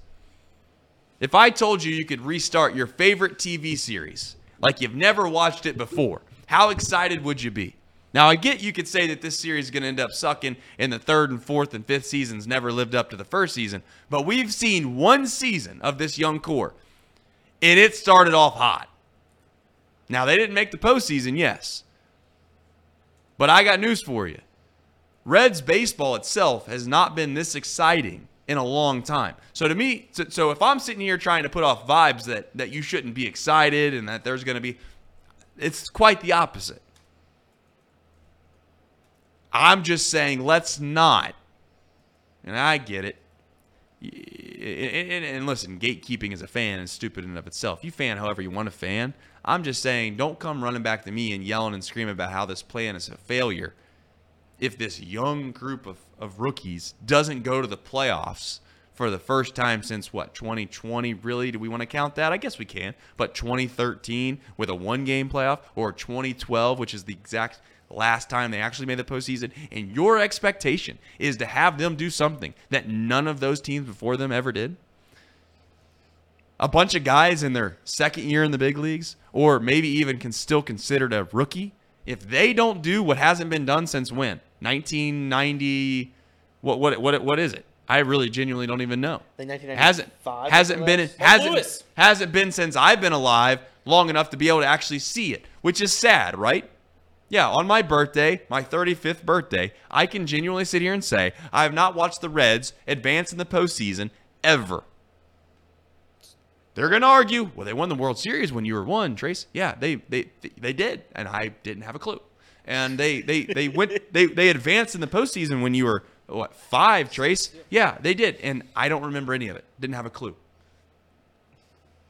The first moment of my life where I actually got into the Reds was when they had Greg Vaughn 98, 99. uh, in 1999, and they and they won like what 100 damn games. And Major League Baseball was so stupid back then that you didn't even make the postseason. They had a one game playoff, I think, against or a, a one game to see who got in. I think if I remember right, this is all just eight, nine, ten year old Trace. Um, and I believe, if history reminds me or whatever, they lost to the Mets and the chance to get in the postseason. Yeah, it was what David Cone. David So- my life has not been all that uh, filled with with playoff success. And by God, I understand the people that are screaming and yelling and saying that it's our time, we're tired of waiting. And by God, you're right. We are tired of waiting. But I'm not going to put that much pressure on this many young players to sit there and say you need to do something that all of these teams weren't weren't capable of doing. If they if uh, let me say this, it would be a it would be a significant failure if this team won 75 or less games. I do think that you can put that floor on it. But if this team wins 80 games again, I would be very disappointed, yes, but I wouldn't say I was shocked. And it wouldn't be because it wouldn't it wouldn't be because injuries and that. It would largely just be because I don't know what what some of these guys will end up being. And if they all end up being great, then we win then we win a World Series. That's fair. That's fair. I, I, I would say that if they win if they win under seventy five games, there's an issue. Clearly. But I do think, as a positive fan, uh, everybody knows I'm the most positive Reds Correct, fan. Correct. If we're able to make the postseason or at least be competitive, I, mean, last year we it was basically a playoff series every game for the last two weeks of the season. You wouldn't know that because nobody came to the games, but it was. I mean, really for for uh, against uh, against every team for the last several weeks of the season was playoff time. I want that. I just want that again. I think they can. I think they'll be good enough to win a playoff series. Uh, Reed thinks the Reds will win four games and be terrible. true. That's not Uh, true. It, you, that is true. That's what you think, and that's what you've Someone told me. asked me if I thought they would win more than 95 games. I said no. Okay. Well, uh, I, I, I'm just trying to keep a positive outlook on this team. But I- at, some, listen, you but at keep- some point, you should some- you should keep that. at some point, and this is what Mr. Mo says in the chat, and I agree with him. At some point, when you have failure after failure after failure, and then repeat that for 25 more times, it beats you up. It kills you, It and you you see up. you get a little glimmer of hope, like last year gave us. Yeah. And then for this year to win 78 games, it would it would it would kill me. It's Can I give you an analogy? That's why that's why people I'd tune love- into I'd this. love an that's why they tune into off the bench with Trace Fowler. I'd love an analogy, Bucky. It's it's similar to having a, a love life that did that that's really never gone the right way. In whether you whether you've gotten cheated on, whether you've been mistreated, it leaves a mark. The history that this franchise has left on guys of our age has without question left a mark in the way in which we perceive them. And that it, it and it showcases itself obviously at times with with you and me at times maybe privately is that you get frustrated because they're not where you would like them to be because you've waited so long. But that doesn't mean that that's their problem it's not Matt McLain, Spencer Steer, Frankie Montas, Hunter Greene, Nick Lodolo, Elly De La Cruz, TJ Friedl's fault that they haven't been to the playoffs and haven't won a series in 25 whatever years it's been. And that's a hard thing to wrestle with at times because you want to put the expectation on that they should go and win a playoff series this year. But the reality is when you strip it all back and you look at it for just what it is, you start to you start to realize that really this is a lot of young players that have that that really well put it this way. If they made the postseason, how many of our players would have a single game of postseason experience? Has Candelario done it? I don't think so. Uh, no, he played for the. Well, he, He played for on- the he- Tigers? He, played on the 2016 Cubs, but I don't think he was on the playoff roster. Um, he played for the Tigers and wasn't with the Nationals when they won the World Frankie, Series. Frankie, no. Frankie Montas, I No. think he pitched for the Athletics when they won the West back in like 2021. You, you might be right about that. So I think he, I don't he keep pitched- up with the AL West. the I think he pitched for the Athletics when they made the postseason. but point is, is uh, point is, is how many? I'll pull it up. It's it's it's genuinely going to be like an absurdly ridiculous number. So then when you start to when you start to use that as, a somewhat of information available to you, you you, you it, just, it just seems like a big tall ask.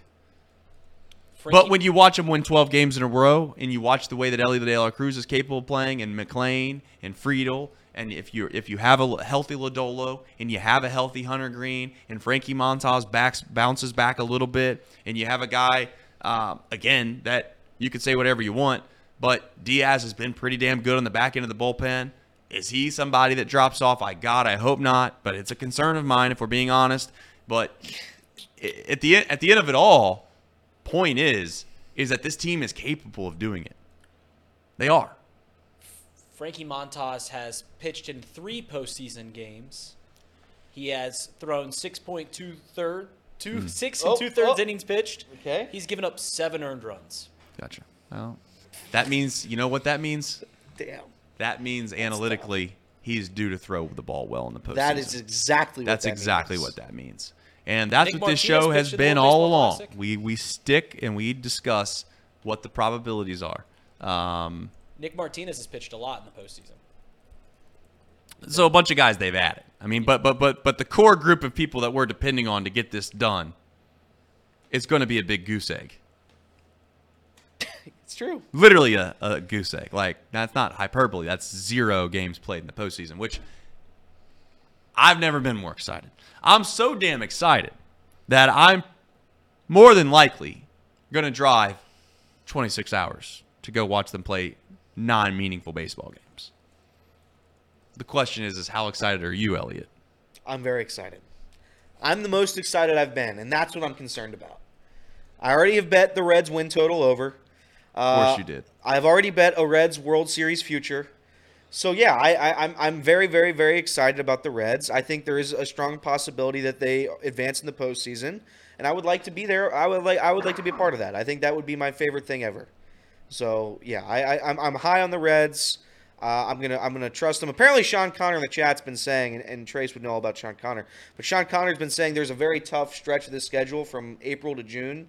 So the Reds have to take advantage of, of their schedule early, I guess, is what he's saying. Um, gotta gotta stay competitive. Say that again. Sean Connor said what? He said the schedule's brutal from April to June. Gotcha. So you're saying that they just need to kind of tread water. They had to tread water for the first several months. this team, this franchise has had a tough time the last few years of getting off to a decent start. I mean, that's um, off the top of my head. When was the last time? This is where I can make a fool of myself because uh, hand in the air. I, I had not followed, uh, certainly like Nick has, and, and probably even you and many of the people that obviously would, would, would sit behind a microphone and talk into it. They would they would be they would have watched a lot more Reds baseball from 2010 to 2022 than I have. I've I did not watch a whole lot, if we're being completely honest. Um, doesn't mean I wasn't doing anything. Doesn't mean I didn't care about the Reds, but I was a casual fan at that point in my life. Um, was playing myself at times, and then whatever. So I don't remember that whole stretch. Yes, I was at every single game in 2012. Um, in fact, in 2012, if I remember right, I think we uh, I might have had like a weekend package or something to, to go down there when I could. But when was the last time they even won like opening day? Opening day's been bad too. Let me let me look. Derek Dietrich hit that home run. I covered that game for the Van Wert Times Bulletin. Hell That yeah. would've been, that would have been 2019? 2019? Is that really the last time they've won? I know they day? won that day. I know they won that day. And obviously, opening day, and watch it. Watch it be like two years ago or something. There was the Ramon Hernandez game. of course. Um, Someone in the chat's gonna know. 2019, Alex Wallace. He's on it. 2019. It's just like if this team. 59 and 66 on opening day. Say it again. 59 and 66 Yeah. on opening day. It's a holiday here in this town. Opening day is great, and I think we will have uh, we will have some Chatterbox Reds uh, news for opening day tonight. Um, so Trace, my favorite that. my favorite thing is when you're not like because you say you did not watch the Reds Not a lot, for, no. for a decade. My favorite is when guys that like played for the Cardinals for like eight years come up and like like Paul DeYoung and stuff like that. correct, DeJong. that. Uh, yeah, uh, Randal Grichuk. Yes, and I never played MLB the Show. I don't play. I have not played MLB the Show since I was in college. So it's not like I've even had a chance to see ninety-five percent of the people that play in Major League Baseball. I've not seen. Oh, they won in 2022. Did So- we tie? 20. Did we tie an opening day? Is that possible? Or am I looking at the wrong thing here? I'm sure in Was the that- old days before lights. What what year are you talking? this can't be right. It says the Brewers What year? Give me the year. uh, 2000. Was that that wasn't the situation with the passing away? Oh yeah, that was when the guy died. Oh, that's right. Yeah. So it's tied. Okay, so since then, the Reds. Let me do some quick math. Ooh, they won in 2022. You remember? Did you see what the boys did in Atlanta? that, that's a good joke. You I see like what the that. boys one. did in Atlanta? That was a good one. I can't wait for the day we can all just laugh about that. That's funny. Can the did you see what the boys did in Atlanta? the Reds are Support these six and guys. ten. The Reds are six and ten on opening day since 2008. Can can we throw back up that that uh playoff wins since 20 since 2000? Because I know you you mentioned the Royals, but what team surprised you the most other than the Reds only winning two? Let's see. Um, Let's throw that back up there. Because I would argue, the Angels winning 21. well, they won a World Series. I know, but I, I well they won a World Series, but I know, but it's If like you win so a World wild. Series, that's a minimum 11 games that you've won. Can you see that read? From Yeah, I I would say it's got to be the Twins, right? The Twins have made the postseason 10 times. Are you asking who the most disappointing team is? No, I'm saying which is the most surprising team in, in terms of playoff wins. Uh, Minnesota. Minnesota have made Yeah, the Min- Min- postseason Min- Minnesota- 10 times. Listen, everybody wants to talk about how bad it is to be a Cincinnati sports fan, and, and I've said every single time I hear that, Minnesota has had by far now they've the worst of all time. They've not won anything, guys. they won two two World Series in the last 30 years, but They've not won Did anything. the Timberwolves do anything? In my lifetime, the Minnesota fan base has not won anything. Yeah, they won No, they did not win. A, and they did not win an NBA championship. They watched the guy that they that they had grow up go to Boston and say right. anything is possible in the middle in the middle of the floor. like right. like could you imagine? Again, this is a bit. I'm not trying to scar us, but could you imagine Joe Burrow or someone like that playing in his NFL career for like 10 years and then being like, "Oh, I got to go to I'm going to go to Tampa or something or wherever." And he wins the wins the damn Super Bowl and he's yelling in the middle of the field anything is possible. Like that has to be excruciating if you're a Minnesota listen, fan. listen to these this tough. last 19 years as a Minnesota Twins fan. In 2006, they win 95 games, win the AL Central. They have the Cy Young winner in Johan Santana and the MVP winner in Justin Morneau. They get swept in the ALDS. In 2009, they win 87 games. Joe Mauer wins the MVP. They get swept in the ALDS. The next year, they win 95 games, once again win the AL Central. They get swept in the ALDS. They then go to 2017. They make the wild card game. They lose the wild card game. In 2019, they win 101 games. They break the home run team record. Every single guy that starts on that team hit at least 20 home runs. Inclu- they had two catchers hit 20 home runs that year.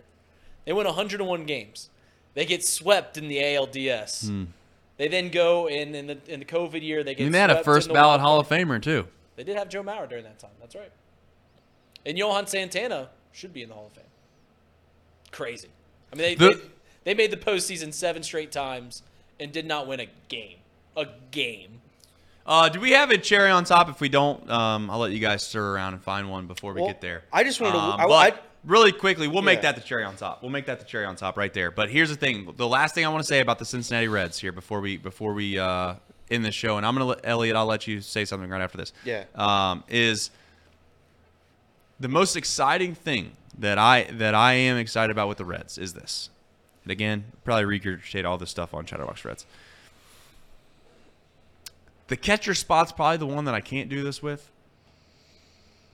But every other position, you could convince me that who we have playing that position could make the All Star game. Now, some is a little more stretched than others. But that's what excites me the most. And you could even convince me, I guess. And maybe if I went and got a couple uh, light beers in me and maybe a couple fireballs, maybe you could convince me the catcher spot. Maybe the, the catcher spot could be an all star too. And I hope to God I'm wrong about him. I hope to God I am wrong about Tyler. I, I he, he's three years ago. If you told me who was going to be a great player for the Reds franchise, I would have said Tyler. And that's what's scary as hell. You saying That's what's have- scary as hell. You saying you'd rather have Ryan Hanigan over Tyler Stephenson was a little goofy. I think. Tyler Stephenson had a massively disappointing season last year. Yeah, I just I His watched. OPS plus is is, is significantly higher than That's Ryan- cool. You're Ryan talking about Hanigan's- hitting. I, I hitting's all cool. That's great and all, but Well, you know as we sometimes know- as a catcher you have to catch the fucking ball. Excuse me. Oh, oh, Yeah, you can't cuss on this show. That's tough. Well, I, uh, FCC regulations. I guess you're getting older. You know what they say when you get older? What do they say? You start to lose your brain. That's true. You know, Five years from 40. Yeah, 15 years from 50. How about that? What do you think? I just wanted to be the first to wish you a happy birthday. Thank you, Elliot. You have been the first, and I'm sure you won't be the last. um, Cherry on top. Turn the turn the show off if, if that offended you, and sorry for those that. t- sorry if that if that uh if that you know went across the airwaves and you were listening with your kids. I We- do genuinely apologize. We that. bleeped it out. We bleeped it out. Yeah, we bleeped it out, right? Um, but you got to catch the ball if you're a catcher, and I just want my catcher to catch the ball consistently and throw guys out consistently. And when I say consistently, like league average. And if there's a strike or a borderline strike, I want to get the call as a strike. We are getting closer and closer to defensive catchers not being as important. That's fine. If they want to go to the whole robo system and catchers don't matter at all, you just have to like genuinely, literally catch the ball. Cool. At that point, I'll care. But when I'm when it's a when it's a one-one count and there's a pitch made and it's a good pitch and my catcher back there is looking like he's on roller skates and he and he, and he doesn't catch the ball relatively fluidly at all and it's a ball, it really irritates me. I'm tired of watching it. All right. Cherry on top, presented by United Dairy. Dairy Farmers.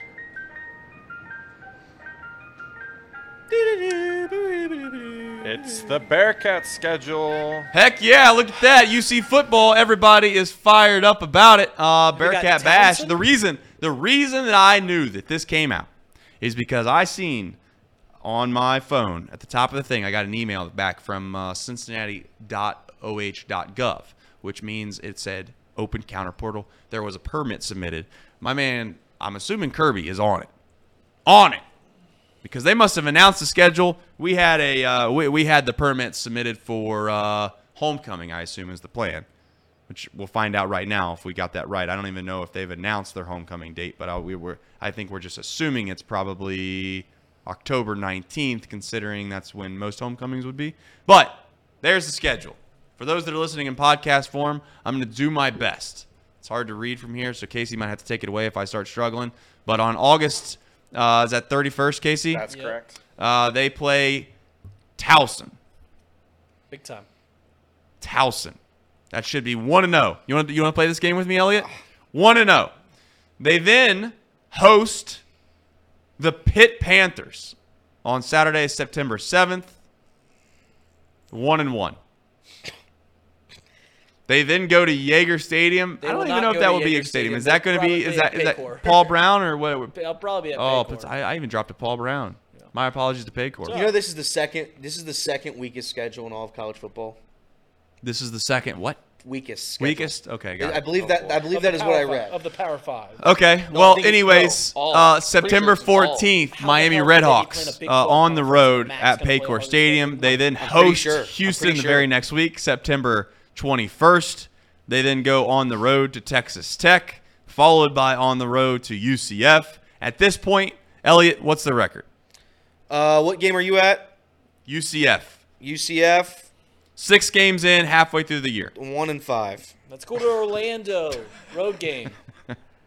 I still have that, like, I still have that semi uh, mucus going to, in, in the throat here. So Yeah. every time I laugh, sometimes it just sounds like literally just straight smoker.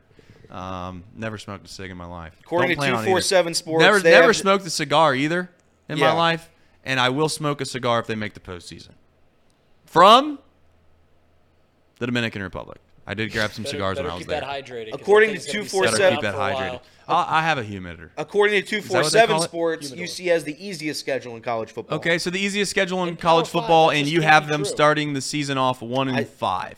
Great, How good to know where your the vibes are. Play a harder schedule Um, than the Big really quickly to round this out, they will be, uh, I assume, a homecoming game on October 19th against Arizona State, and then they go on the road to play the old Deion Sanders Can we go? Fighting Buffs. I can get us tickets for free. Yeah, I bet you can. My- my That's October 26th. teammate They then takes care of the field. host West Virginia. And I have no idea what that says there underneath West Virginia. What does that TBD. say? TBD. To TBD. determined. Why would it be TBD? Because the Uh, Big 12 might have a midweek game or something like that. Ah, they okay. should Friday, uh, Saturday, or something. Good It says right? Thursday or Friday. Thursday or Friday. November 7th or November 8th is the determined date. Damn, that's terrible. Playing football on Thursday or Friday. Not good. All right, they round the schedule out on the road, Iowa State, and then they go to Kansas State, and then they have TCU to finish the year off at home. So that is your schedule uh, of the UC Bearcats. Casey, good job right there on that uh, on the old uh, cherry on top. I like how you. That's you the worst. that That's in. the worst football schedule in all of America. So, feel free to get excited. Would you like to tell the people one more time what it is? I just the there's easiest- no way that's true. You're telling me a team like Northern Illinois who plays It's true because the league. it's the it, it's probably the easiest But I think it's because power but I think conference it's because schedule. Don't all but there's no way a team in the WAC plays a harder schedule. That's not Power Five. I thought you. He, he said Power Five, He right? said no, easiest cut, uh, the easiest schedule in college football. I think it's. I, I. I. This is what I've been told. This is speculative now. I, I, I would be. there's listen, no way a it's- MAC yeah, school you're- or a WAC school is playing a harder schedule than a team in the Big 12. We only Correct. play one top twenty-five team. I don't know what the. I, I, I- all those worst, all those terrible teams usually play somebody good. Hawaii isn't playing 12 games like my UC's playing. Let's find it.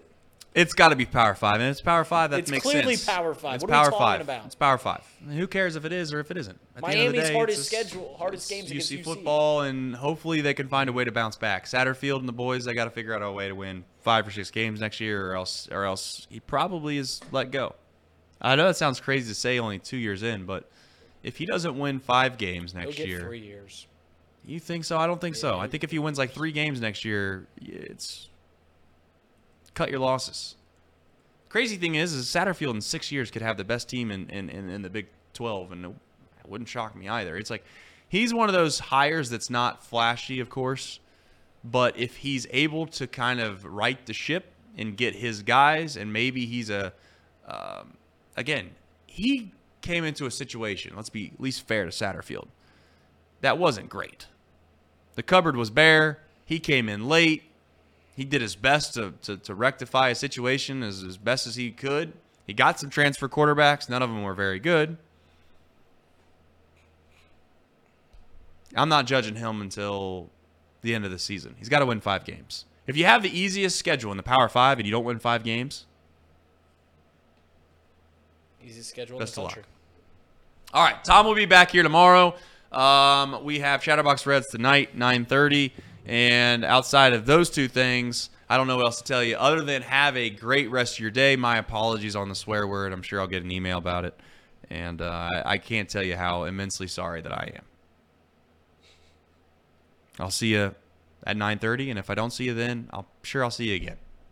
But until then, have a great life.